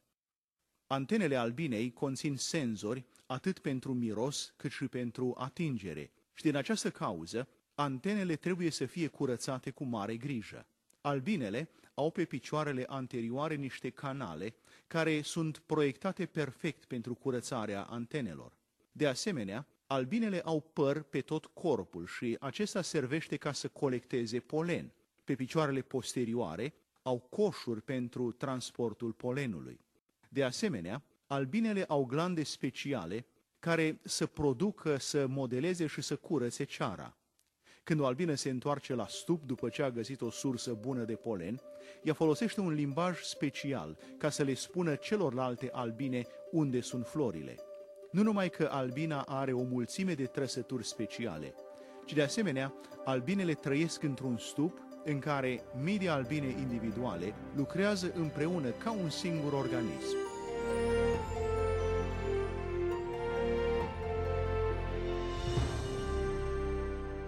Să crezi că albina este produsul a milioane de ani de accidente înseamnă să contrazici tot ce a descoperit știința despre complexitatea ființei și vieții albinelor.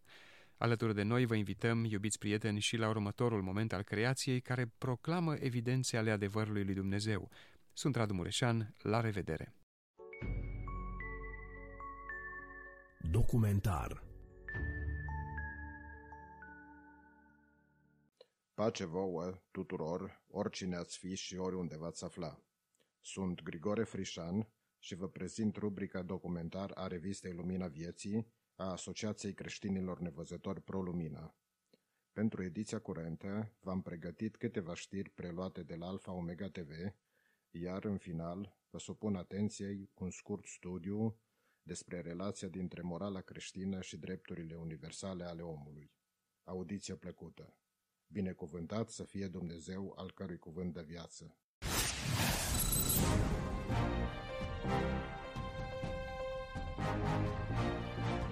Bine ați venit la această ediție a emisiunii Mapamon Creștin.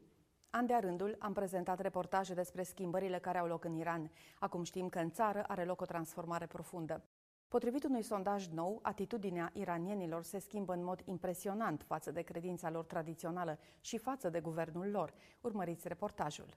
În iunie, timp de 14 zile, doi profesori din Olanda au intervievat online mai bine de 50.000 de iranieni pentru un sondaj fără precedent cu subiecte ca politica, credința și viața religioasă. Potrivit autorilor, ei au descoperit o schimbare enormă care va modifica în mod esențial părerea noastră despre Iran. Potrivit profesorului Poyan Tamina Arab și lui Amar Maliki, în ciuda afirmațiilor absurde făcute de Iran, potrivit cărora 99,5% din populația țării este musulman musulman șiită, doar 32% dintre respondenți au declarat că aparțin acestei religii. Din următorul grup, de 22%, fac parte cei care afirmă că nu aparțin niciunei religii. Astfel, autorii au ajuns la concluzia că iranienii abandonează religia și aleg laicul. Vorbind de la modul general, acest sondaj este important, deoarece susține cu date argumentele non-empirice cu care analiștii au fost nevoiți să se confrunte și care susțin că societatea iraniană este mai puțin religioasă. Acest sondaj dovedește faptul că societatea iraniană este mai puțin religioasă.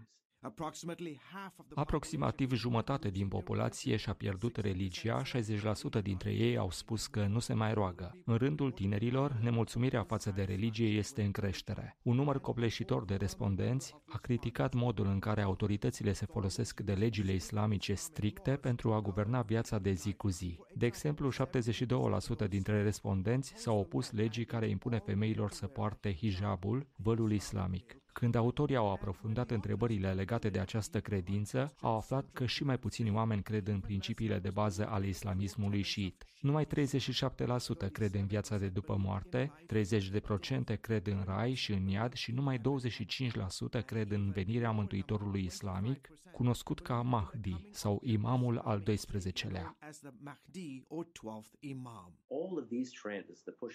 Aceste tendințe reprezintă respingerea jihabului, o lipsă a încrederii în venirea lui Mahdi, respingerea identității șiite. Toate acestea sunt rezultatul ultimilor 40 de ani de politică a guvernului iranian. S-a încercat impunerea religiei în rândul iranienilor pentru a masca preluarea autoritară a puterii. Iranienii au protestat împotriva autoritarismului prin contestarea credinței.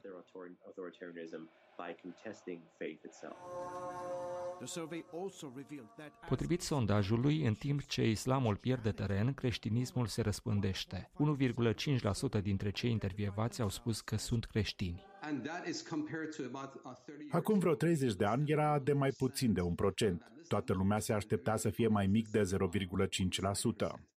Mike Ansari de la Mohabbat TV, o lucrare care răspândește Evanghelia prin emisiuni de televiziune în Iran, a spus echipei de știri de la CBN că sondajul este semnificativ, deoarece confirmă ceea ce grupurile de misionari spun de ani de zile. Aceste informații confirmă faptul că în Iran, în mijlocul persecuției și a regimului islamic, iranienii se îndepărtează de credința lor instituționalizată și acceptă creștinismul ca fiind noua lor credință. Iranul este unul dintre locurile cele mai periculoase pentru creștini și pentru alte minorități religioase. Non-musulmanii sunt adesea arestați sau torturați dacă practică sau împărtășesc credința lor cu alții. Însă vremurile se schimbă. Potrivit sondajului, 41% dintre respondenți sunt de părere că oamenii de orice religie ar trebui să aibă dreptul de a se converti public. În jur de 54% au spus că e o idee bună pentru copiii lor să învețe la școală despre alte credințe.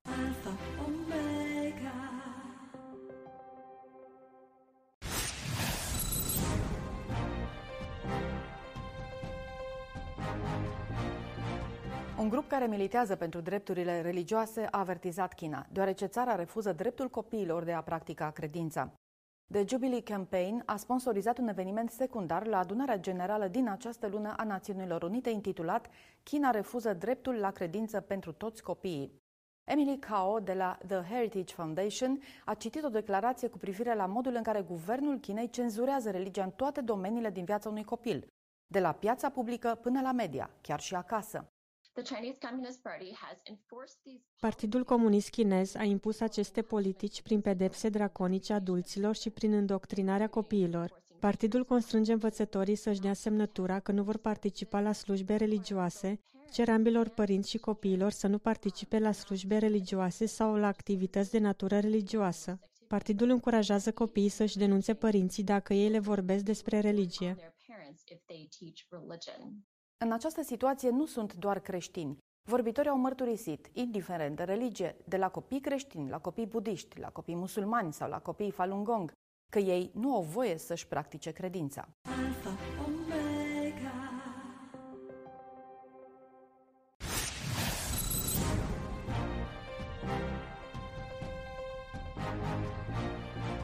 O nouă mișcare a femeilor conservatoare a pornit la drum. Grupul Women Fighting for America a plecat cu autobuzul într-un turneu care poartă denumirea de Tămăduirea țării noastre și va străbate mai multe state pentru a câștiga sufletul Americii. Recent, Wendy Griffith de la CBN a stat de vorbă cu reprezentantele acestui grup. Eu pășesc într-o astfel de credință pentru prima dată în viață. Christy Hutcherson, fondatoarea și directoarea mișcării Women Fighting for America, spune că acest turneu cu autobuzul nu a fost ideea ei. Dumnezeu m-a chemat, El m-a chemat în 94 și mi-a spus, Cristi, m-ai refuzat, te-am chemat în 2012 și m-ai refuzat din nou. Mă vei refuza și a treia oară? Am plâns și am spus că nu. Dumnezeu a preluat controlul și a făcut legătura între Cristi și Jacksonville, Florida și numeroase femei cu aceeași mentalitate pe Zoom. Printre ele se află și Maureen Cali, născută în Seattle, și Michelle Swenson din împrejurimile orașului San Francisco. Am fost de aceeași părere. Sunt mamă, sunt bunică, am simțit o chemare specială și am vrut să mă implic. A fost logic deoarece știam deja că va trebui să mă implic. Turneul care va trece prin mai multe state a început la sfârșitul lunii august cu o cerere urgentă către femei, ca ele să își pună credința în practică. Mamele sunt inima căminului, mamele sunt inima comunității, suntem inima Americii. În prezent, în America, multă lume suferă. Este mult haos, avem nevoie de vindecare. Vom trece prin fiecare stat. Vom vorbi despre speranță, vom vorbi despre Constituție, vom vorbi despre fondarea acestei națiuni mărețe. Vrem să ajutăm femeile să înțeleagă care sunt cele două viziuni strategice pentru națiunea noastră în prezent, deoarece ne aflăm la o răscruce. Ele văd o reacție copleșitoare la fiecare oprire.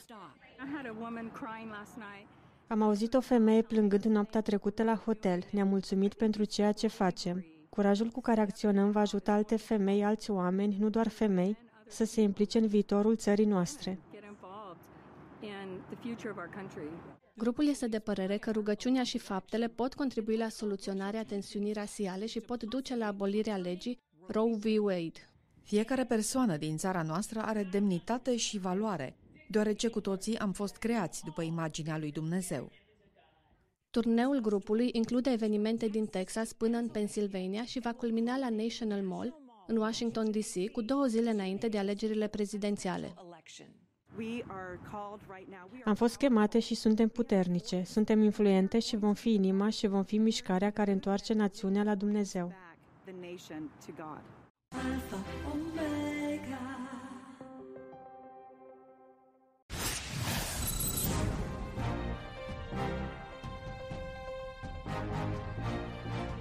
Ministrii afacerilor externe ai Emiratelor Arabe Unite și Israelului s-au întâlnit pentru prima dată la câteva săptămâni după ce cele două țări au semnat un acord de pace. Întâlnirea la vârf a avut loc la Berlin. Ministrii celor trei țări au vizitat monumentul Holocaustului din centrul Berlinului. Ei au participat la întâlniri cu ușile închise. Ministrul Afacerilor Externe al Emiratelor Arabe Unite a declarat că se așteaptă la o relație nouă și prosperă cu Israelul. Noi din Emiratele Arabe Unite așteptăm cu nerăbdare să colaborăm în mai multe domenii. Oportunitățile economice din regiune și instaurarea păcii. Germania a declarat că este pregătită să ajute la întărirea relațiilor dintre cele două națiuni și să contribuie la instaurarea păcii în Orientul Mijlociu. Alpha, Studiu. Fără creștinism nu ar exista drepturi umane. În luna iulie, Comisia pentru Drepturi Inalienabile a Departamentului de Stat din SUA a lansat un proiect prin care încerca să ofere o bază solidă pentru angajamentul Statelor Unite față de drepturile omului. Printre aceste drepturi, se arată în raport, sunt fundamentale libertatea religioasă și dreptul la proprietate privată. Comisia a solicitat comentarii din partea poporului pentru a vedea reacția acestuia. În timp ce partea despre proprietatea privată a obținut un răspuns redus, insistența asupra libertății religioase a stârnit un val de proteste, inclusiv din partea unui grup de lideri academici și religioși. Majoritatea americanilor consideră existența drepturilor omului de la sine înțeleasă. Nu ne putem imagina o lume fără ele, decât dacă ne uităm la locuri precum China sau Coreea de Nord. În schimb, ceea ce demonstrează aceste țări este că nu există nimic natural în drepturile omului. Mai degrabă sunt produsele credințelor iudeo-creștine despre demnitatea interioară a persoanei umane. La urma urmei, după cum subliniază raportul Departamentului de Stat, mai mult de jumătate din populația lumii suferă în regimuri în care drepturile cele mai fundamentale le sunt refuzate și încălcate în mod sistematic. În regimuri prea slabe sau care nu doresc să protejeze aceste drepturi individuale, în special în contextul conflictelor etnice. Majoritatea țărilor nu neagă direct ideea drepturilor omului. Cu toate acestea, pentru că nu au o bază morală adecvată pentru ele, drepturile omului devin un fel de bufet. Pentru a parafraza studiul, drepturile omului sunt acum greșit înțelese de mulți, manipulate de unii, respinse de cei mai răi infractori ai lumii și supuse unor amenințări de rău augur. Având în vedere aceste amenințări, este important ca noi, cei care susținem ideea drepturilor omului ca fiind universale, să le fundamentăm pe ceva mai permanent și mai transcendent decât consensul internațional sau pe baza expresiei din totdeauna a fost așa. Singura bază sigură pentru drepturile omului este credința că oamenii au fost creați după chipul lui Dumnezeu. Gândiți-vă la același paragraf din documentele fondatoare. Noi considerăm că aceste adevăruri sunt evidente, că toți oamenii sunt creați egali. Dar nu este de la sine înțeles că suntem egali, dacă luăm în considerare doar atributele externe pe care le au oamenii. Nu toți împărtășim aceste atribute. Nu toți avem aceeași înălțime, greutate, coeficient de inteligență, culoarea ochilor sau culoarea pielii. Astfel, egalitatea trebuie să se bazeze pe o calitate umană universală, care este interioară umanității. Creștinismul oferă acest lucru în ideea imaginii lui Dumnezeu. Raportul arată următorul lucru.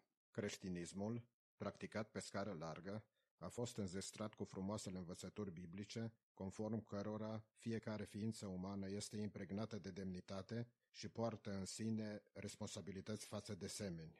pentru că fiecare este creat după chipul lui Dumnezeu. Chiar și necredincioși, precum Tom Holland, autorul Dominion, au recunoscut că ideile Occidentului despre libertatea și demnitatea persoanei sunt produsul creștinismului.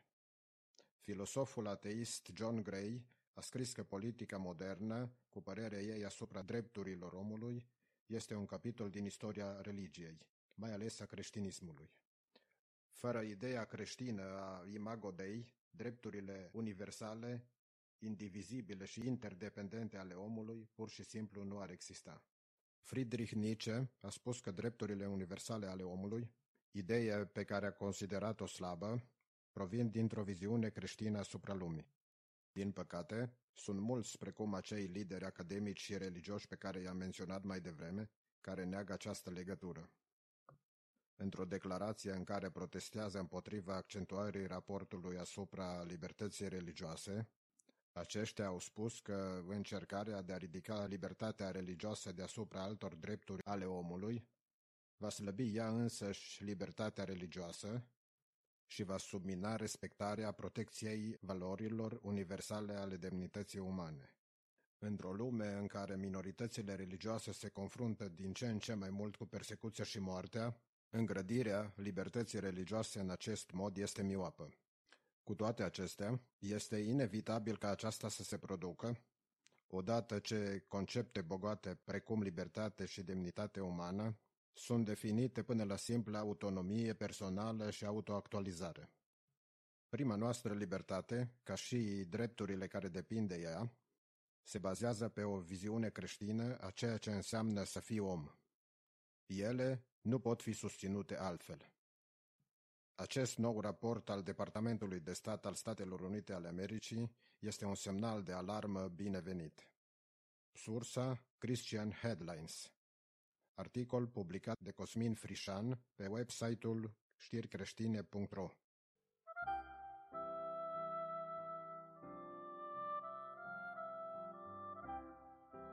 Gânduri pe portativ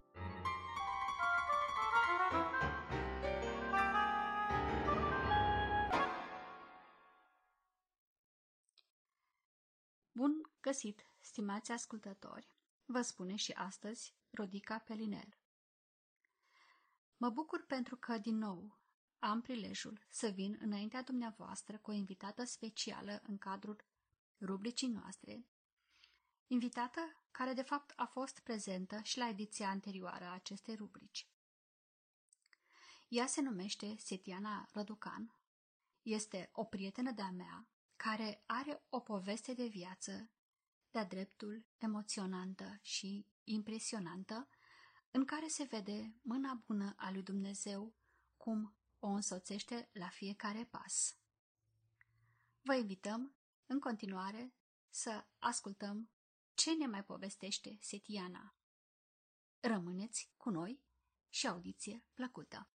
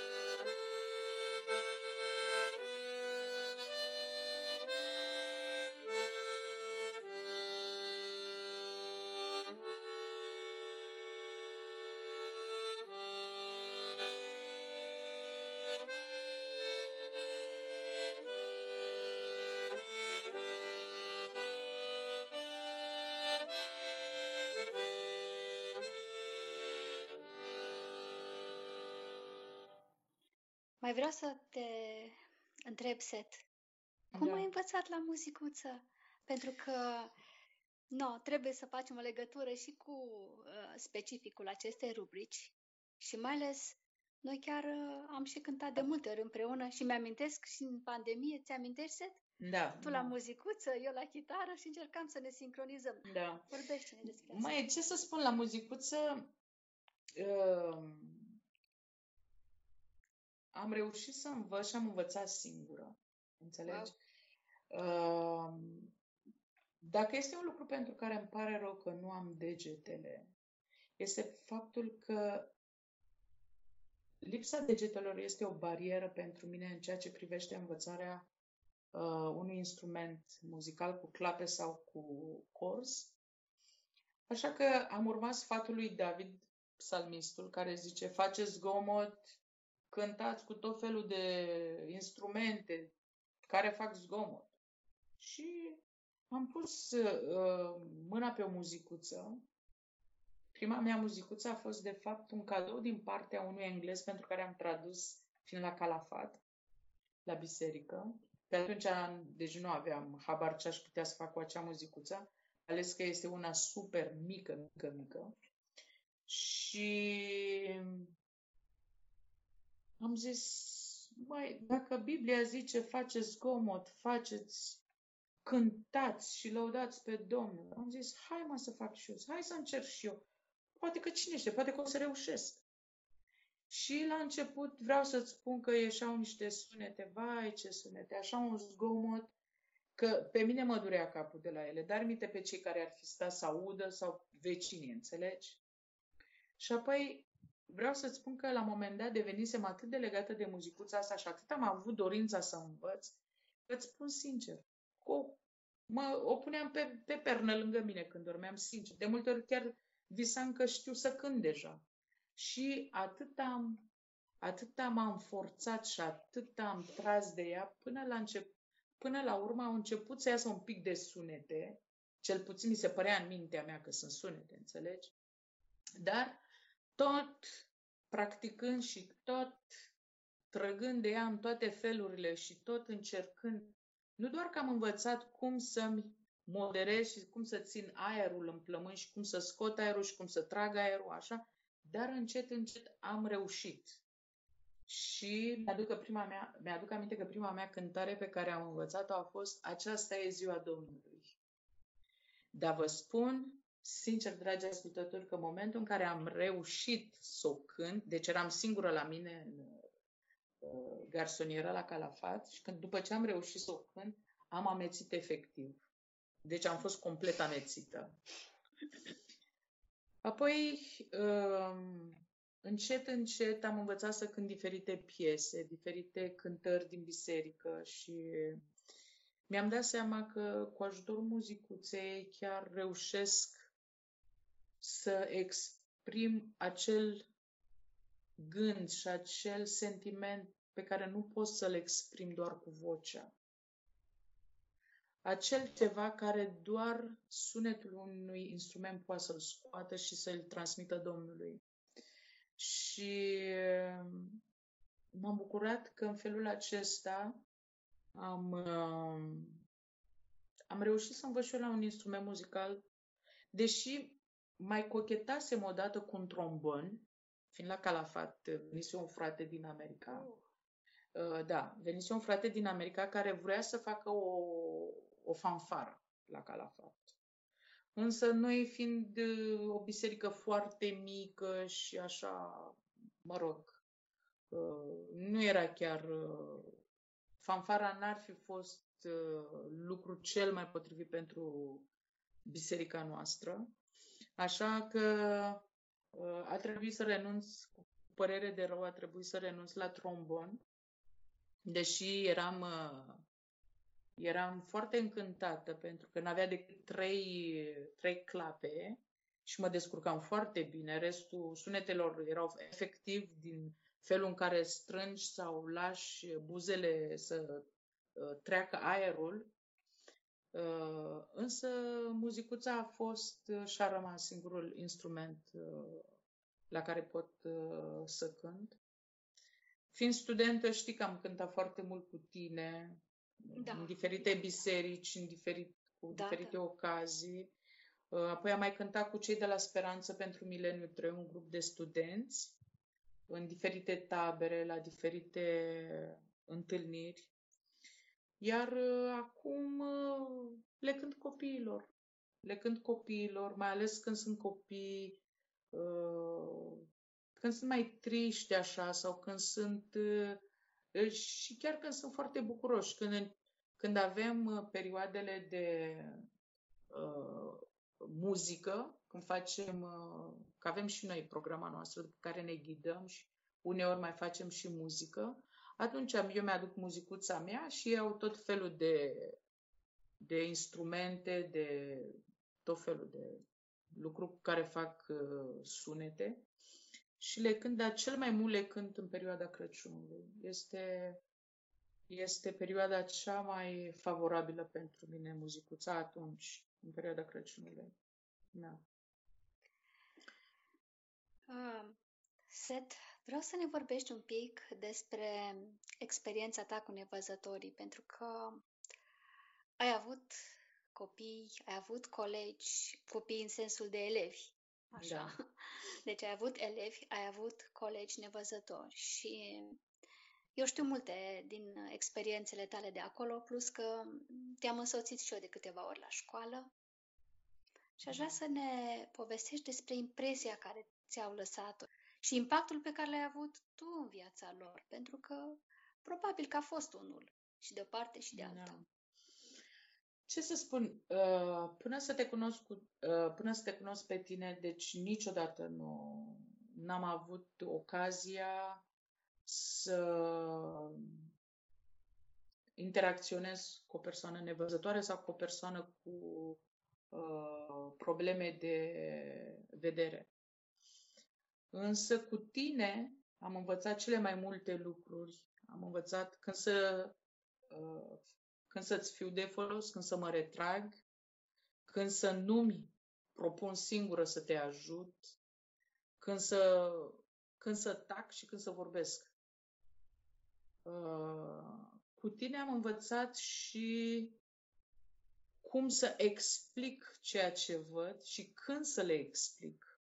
Nu, nu știu dacă ți-aduce aminte când am fost la expoziție de pictură împreună. Da, e- exact. Ți-amintești? Sala Dales, da, și mi-ai descris uh, uh, tablourile și ți-amintești că a venit pictorul la noi și a rămas așa impresionat de faptul că tu îmi Da. explicai fiecare tablou în parte. Mi-amintesc acea fază. Da, mai ții minte că ne-a cerut să-i scriem și în caietul acela, avea o, un fel de, uh, un, nu știu, un fel de caiet super mare, nu știu, nici nu știu dacă Asta nu mai caiet țin este, minte cum nu știu arăta dacă caietul, caiet că tu l-ai era, văzut. da, Dar eu de mi-am fapt amintesc nu, nu altceva. era un caiet, era ca un fel de carte de onoare, deci nici, nu știu- nici nu știu cum Da, să o da, numesc, da. pentru că era mare, era Da.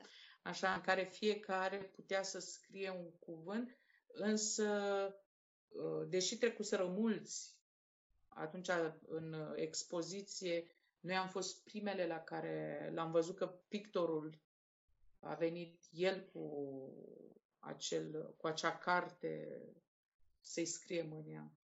Așa cum spuneam, cu tine am învățat toate aceste taine. Taine care nu sunt scrise absolut niciunde. Uh, Lucruri care nu sunt notate absolut niciunde. Uh, Niciunde nu, nu este scris când să-i spui unui om cu nevoi speciale de vedere uh, când să ridice piciorul că automat suntem lângă o bordură sau când să se pregătească pentru a coborî scările sau când să le urce. Uh, și țin minte că cu tine am învățat cum să te las să te ții tu de brațul meu, pentru că ținându-mă tu de braț, tu simțeai mișcările mele. Doar că lucrurile astea le-am înțeles mai târziu, începând să lucrez direct cu copiii uh, în școala pentru deficienți de vedere.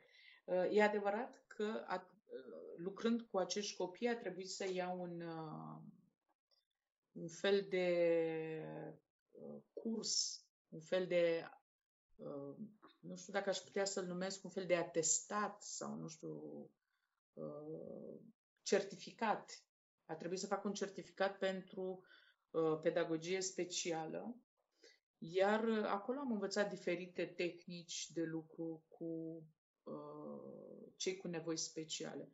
Iar apoi, ținând cont de faptul că eu am crescut într-o uh, instituție pentru copii cu nevoi speciale, deja pentru mine nu mai era ceva super, super nou, doar că pentru cei cu nevoi speciale de vedere a fost chiar o noutate.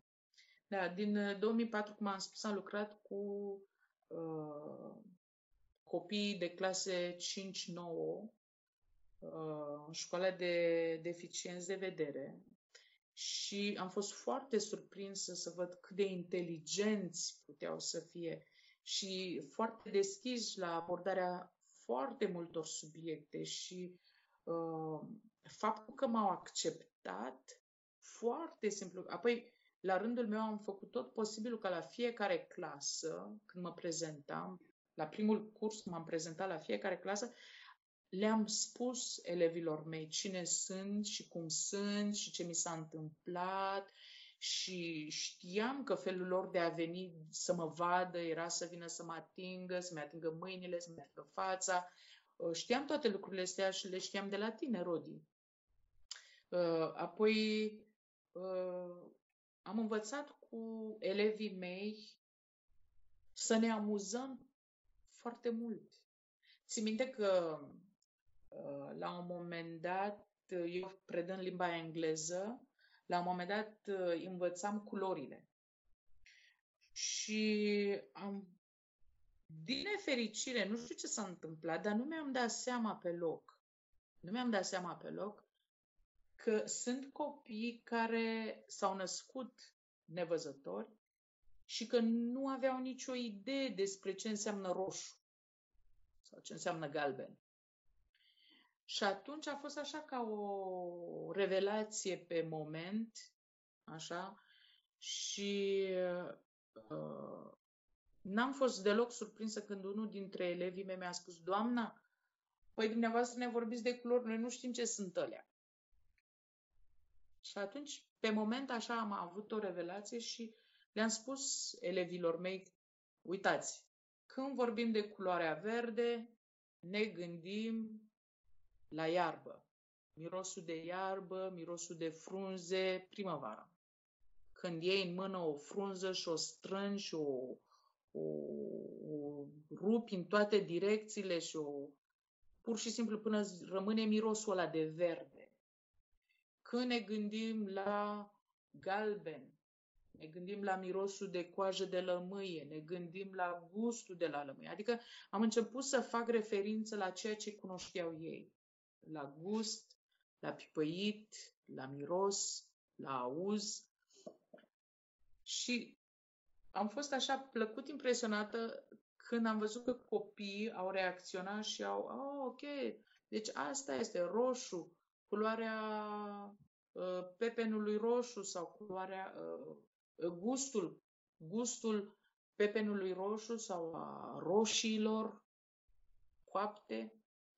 Și m-am bucurat mult pentru că mi-am dat seama că am contribuit cu o picătură în Marele Ocean în ceea ce însemna pentru ei înțelegerea lucrurilor nevăzute, neștiute.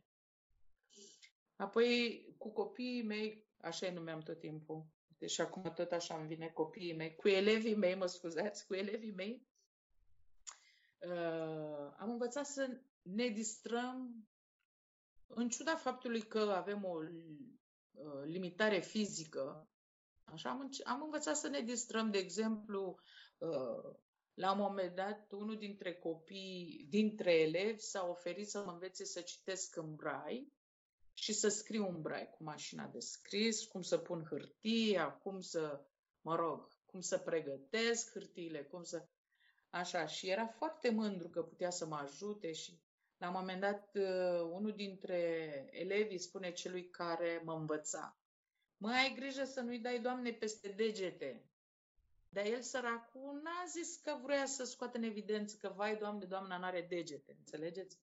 pur și simplu el nu și-a dat seama. Și atunci așa ne-am pus toți pe un râs și pur și simplu, deci făceam un pic de haz, nu de necaz, dar pur și simplu am învățat să ne distrăm în ciuda faptului că ar fi putut alții să o ia ca, ca pe o ofensă, înțelege? Pentru că n-a fost o ofensă. Set, mai ții minte când am pregătit sărbarea de Crăciun? Da. Am venit cu chitara și ai pregătit tu colindele și... Mai ții da. minte? Da. Uh, am avut uh, uh, acest privilegiu să învăț, să învăț pe elevii mei și nu doar că am avut privilegiu să învăț, dar am avut privilegiu să, să le spun care este în realitate viața noastră a unei persoane cu o dizabilitate. Pentru că majoritatea, da, într-adevăr am avut și colegi nevăzători sau cu probleme de vedere. Însă majoritatea profesorilor și toți cei care veneau la servici acolo la deficienți de vedere erau oameni complet sănătoși care nu aveau nicio, nicio deficiență. Eu făceam parte din, cel, din acel micuț grup de profesori cu deficiență. Eram, nu cred că eram mai mult de cinci. Deci nu eram, nu era mai mult de cinci. Și încercam să le spun, dragii mei, încercați să fiți buni în tot ceea ce puteți face, astfel încât voi să-i faceți pe cei din jurul vostru să aibă nevoie de ei, nu voi de ei.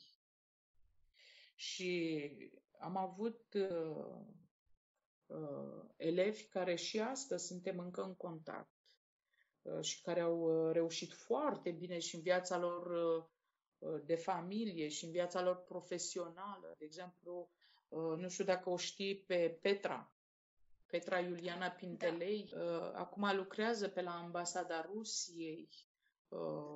Deci această fată a fost eleva mea. Pe lângă mine a stat și tot timpul. Și acum, când are nevoie de ceva, tot timpul mă sună, Doamna, Doamna, de multe ori, mai nu mai îmi spune așa, spunem Setiana, că acum suntem, suntem colege, nu mai suntem tu eleva și eu profesorul.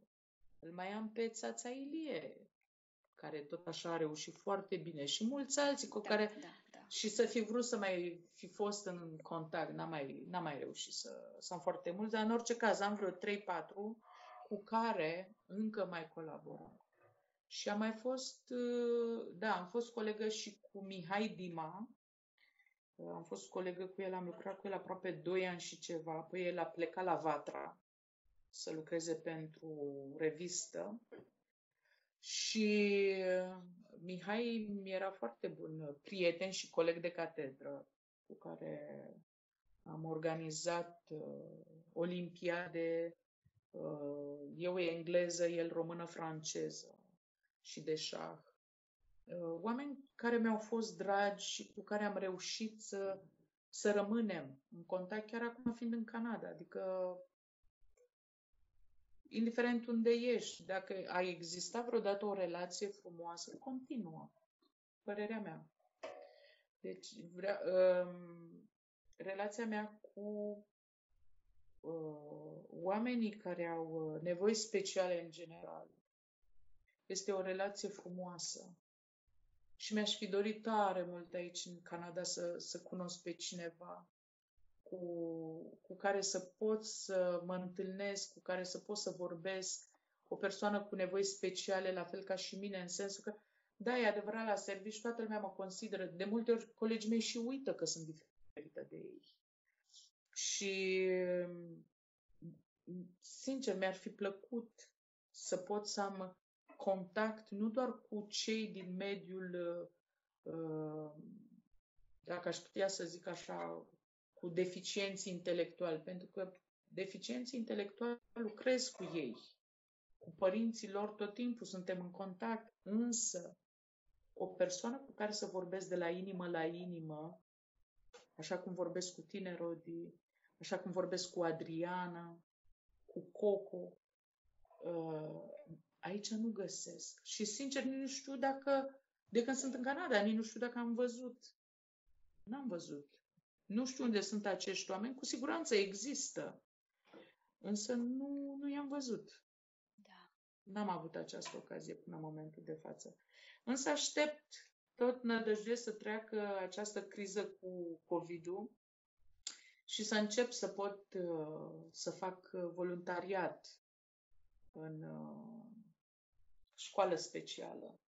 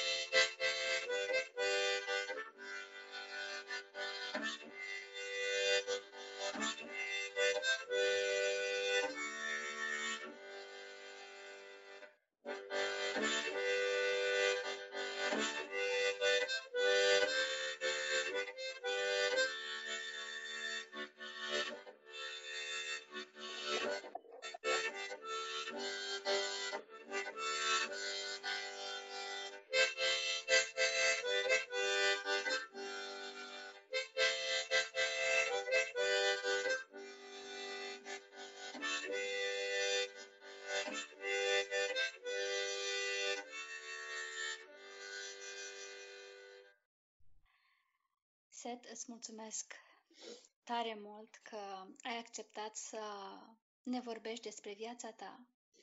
Poate că am răscolit niște amintiri, niște trăiri care poate te-au durut.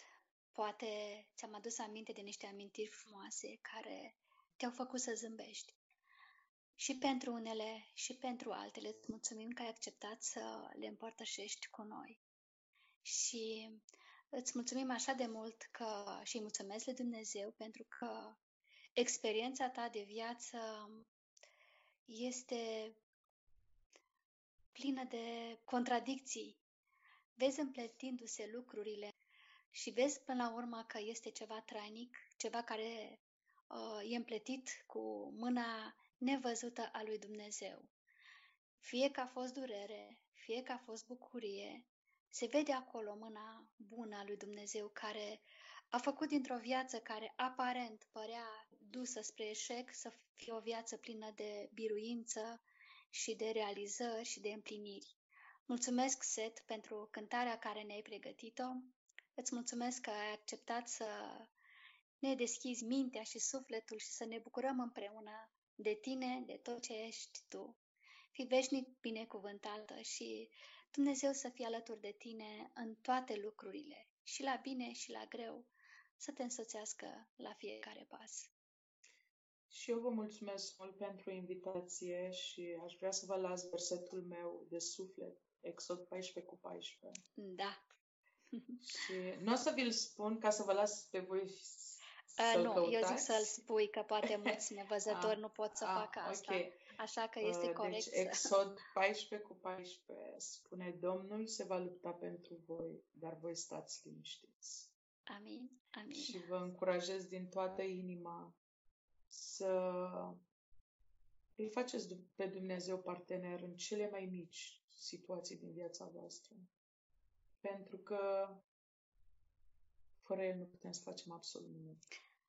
Mulțumesc frumos pentru invitație, vă doresc o zi bună. La revedere!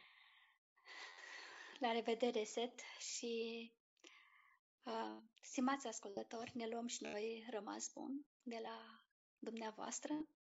Eu cu Setiana sigur că o să continui conversația și să luați aminte. Niciodată tot ceea ce ne se întâmplă nu este la întâmplare. Este mâna nevăzută a lui Dumnezeu care țese, țese, țese și adună și din cioburile noastre din viață face un întreg. Fiți veșnic binecuvântați! Suflet sănătos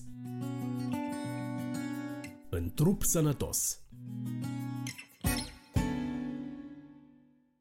Bună ziua, dragi ascultători! Astăzi vom vorbi despre sănătatea dinților noștri.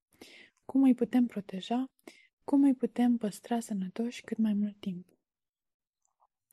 Factorii care influențează sănătatea orală sunt igiena orală deficitară, alimentația, fumatul și alcoolul și factorii ereditari. Vom vorbi în principal despre primele două aspecte, despre igiena dentară și despre alimentație. Igiena este unul dintre cele mai importanți factori prin care ne putem asigura o sănătate bună a dinților noștri. Este important să folosim o tehnică corectă de periaj, precum și mijloace auxiliare periajului și anume ața dentară.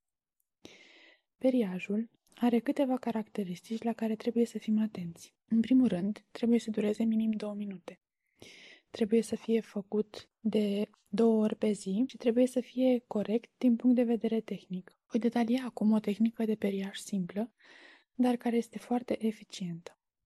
În primul rând, periajul trebuie să aibă loc cu gura întredeschisă, astfel încât să putem peria fiecare arcadă în parte. Periuța trebuie să fie înclinată la 45 de grade față de baza gingiei, iar mișcarea să fie una verticală, dinspre gingie spre marginea dinților. Mai pe înțelesul tuturor este o mișcare de măturare, dinspre gingie spre dinți. Este important să fie făcut așa și nu invers, pentru a putea îndepărta placa bacteriană de pe suprafața gingiilor, de a nu ascunde mizeria supreși. Astfel se pot inflama gingiile, pot deveni dureroase și se pot transforma în afecțiuni precum gingivita sau parodontita marginală, cum mai este numită parodontoză. Această mișcare de măturare trebuie să fie făcută de 2-3 ori pe zi, de 2-3 ori, pe fiecare grup de 2-3 dinți, în funcție de mărimea periuței, astfel încât fiecare dinte să fie periat de 2-3 ori. De asemenea, trebuie făcut periajul pe fiecare suprafață a dintelui, nu doar în interior, ci și spre exterior, spre obraz, dar și pe limbă și pe cerul gurii, iar pe molari și premolari, pe măsele, pe suprafața pe care mușcăm, trebuie să facem mișcări circulare. Un alt lucru foarte important este folosirea aței dentare. Folosesc cam 40-45 de centimetri de ață dentară. Ea se mulează pe degete cu ambele mâini. Cu degetele arătătoare, urmăriți cu grijă forma dintelui. Trebuie introdusă lent, fără să apăsați. Continuați procedeul pe fiecare, între fiecare doi dinți, curățați sub baza gingiei, evitând însă tăierea gingiilor cu ața printr-o apăsare prea puternică. Nu folosiți scobitori. Ele pot provoca leziuni la nivelul gingiilor și a spațiilor interdentare. Alimentația este din nou un factor foarte important care ne influențează sănătatea orală. În general, bacteriile care se găsesc în cavitatea orală se hrănesc cu zaharuri, generând astfel placa bacteriană. De aceea este foarte importantă igiena dentară, dar și alimentele pe care le mâncăm. Zahărul este inamicul numărul 1 al unui zâmbet sănătos. Tot el este unul din factorii favorizanți pentru dezvoltarea bolilor cardiovasculare, a diabetului și a obezității.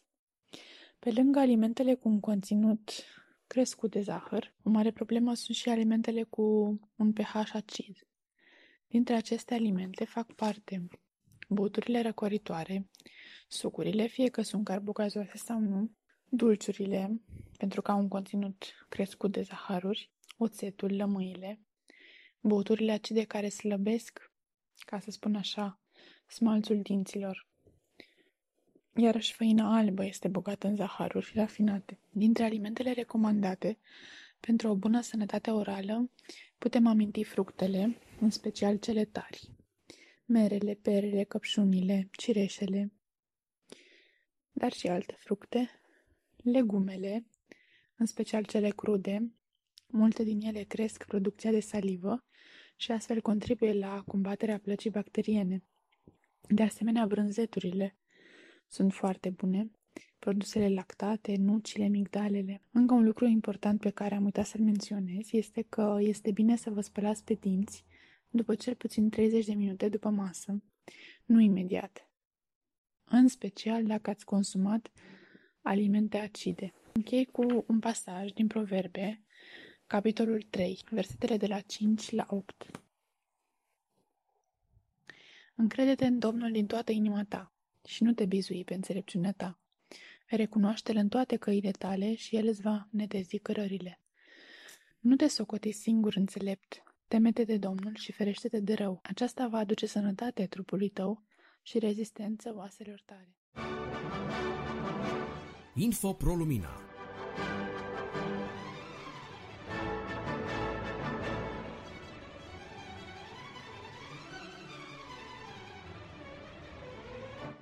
Sunt uh, câțiva ani de când uh, cărțile îmi țin uh, tovărășie aproape în fiecare zi, cel mai adesea în momentele de seară, când îmi liniștesc activitățile zilnice și când mă refugiez în realitățile despre lupte cu mentalitățile unei epoci, cu oameni care doresc ca lucrurile să rămână neschimbate, Mă refugiez în povești cu romantism, cu bun simț, relații adevărate, unde cuvântul e cuvânt și unde oamenii trăiau, se ajutau. Nu era nevoie de foarte multe legi pentru ca pacea și armonia și prietenia să constituie mediul pentru adevărata viață. Vorbesc de cărțile pe care le-am citit uh, într-un număr mare. Ele se referă la America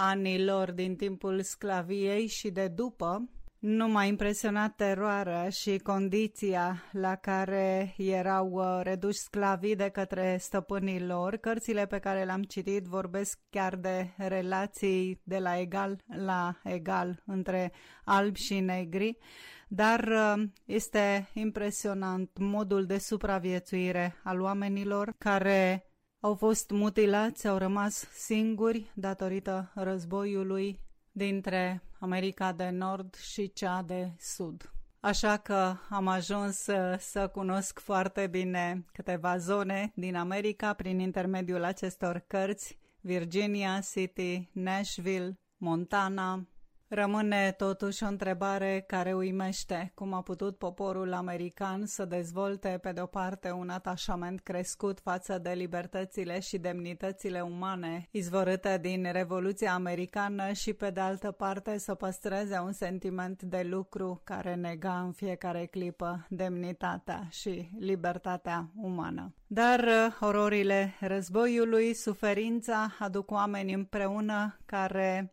cu efort și cu credință în Dumnezeu reușesc să restabilească relații, familii, afaceri și așa mai departe. Reușesc chiar să se impună câștigând drepturi după drepturi. Mă gândesc la o melodie necântată, volumul 3 din seria Conacul Belmont de Tamera Alexander o violonistă de excepție cu studii muzicale la Viena, Rebecca Carrington reușește să obțină o audiție cu dirijorul noii filarmonici din Nashville, însă femeile sunt mult prea gingașe și delicate pentru rigorile unei orchestre. Femeile nu aveau voie să cânte în orchestră, însă Rebecca reușește să se impună și creează un precedent sigur.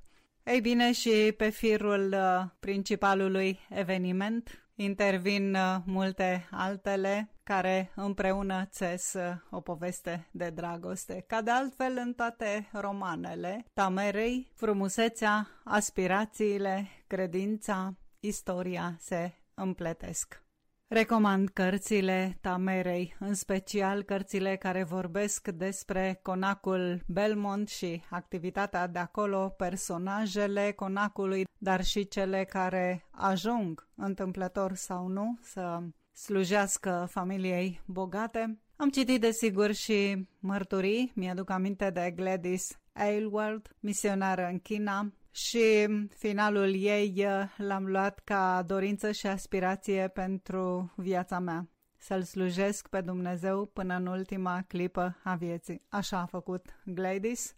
Am învățat multe din cărți, m-au uh, surprins schimbările care au avut loc de-a lungul anilor în uh, cultură și în istorie, dar și schimbările inimilor bărbaților și femeilor. Am citit aventură, dacă mă gândesc la cărțile lui Charles Martin, cum uh, dragostea și umorul a doi oameni care rămân rătăciți pe un munte înalt reușesc să învingă toate vicisitudinile impuse de vreme și de rănile pe care le-au suferit, iar în final rămân împreună. nu așa?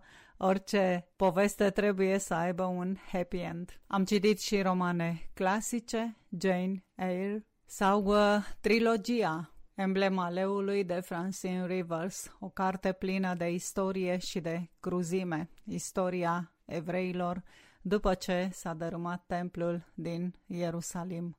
Cărțile te poartă peste tot în lume, te fac să călătorești, îți înnobilează sufletul, îl îmbogățește și îl face să se înalțe mai presus de împrejurările dificile, datorită experiențelor pe care le citești în cărți și care îți oferă principii și soluții care să te întărească.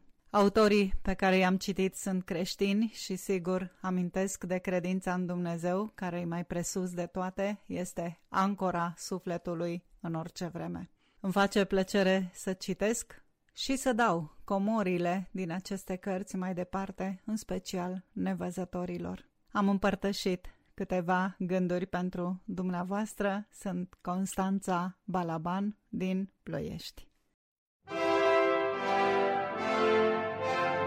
Poșta redacției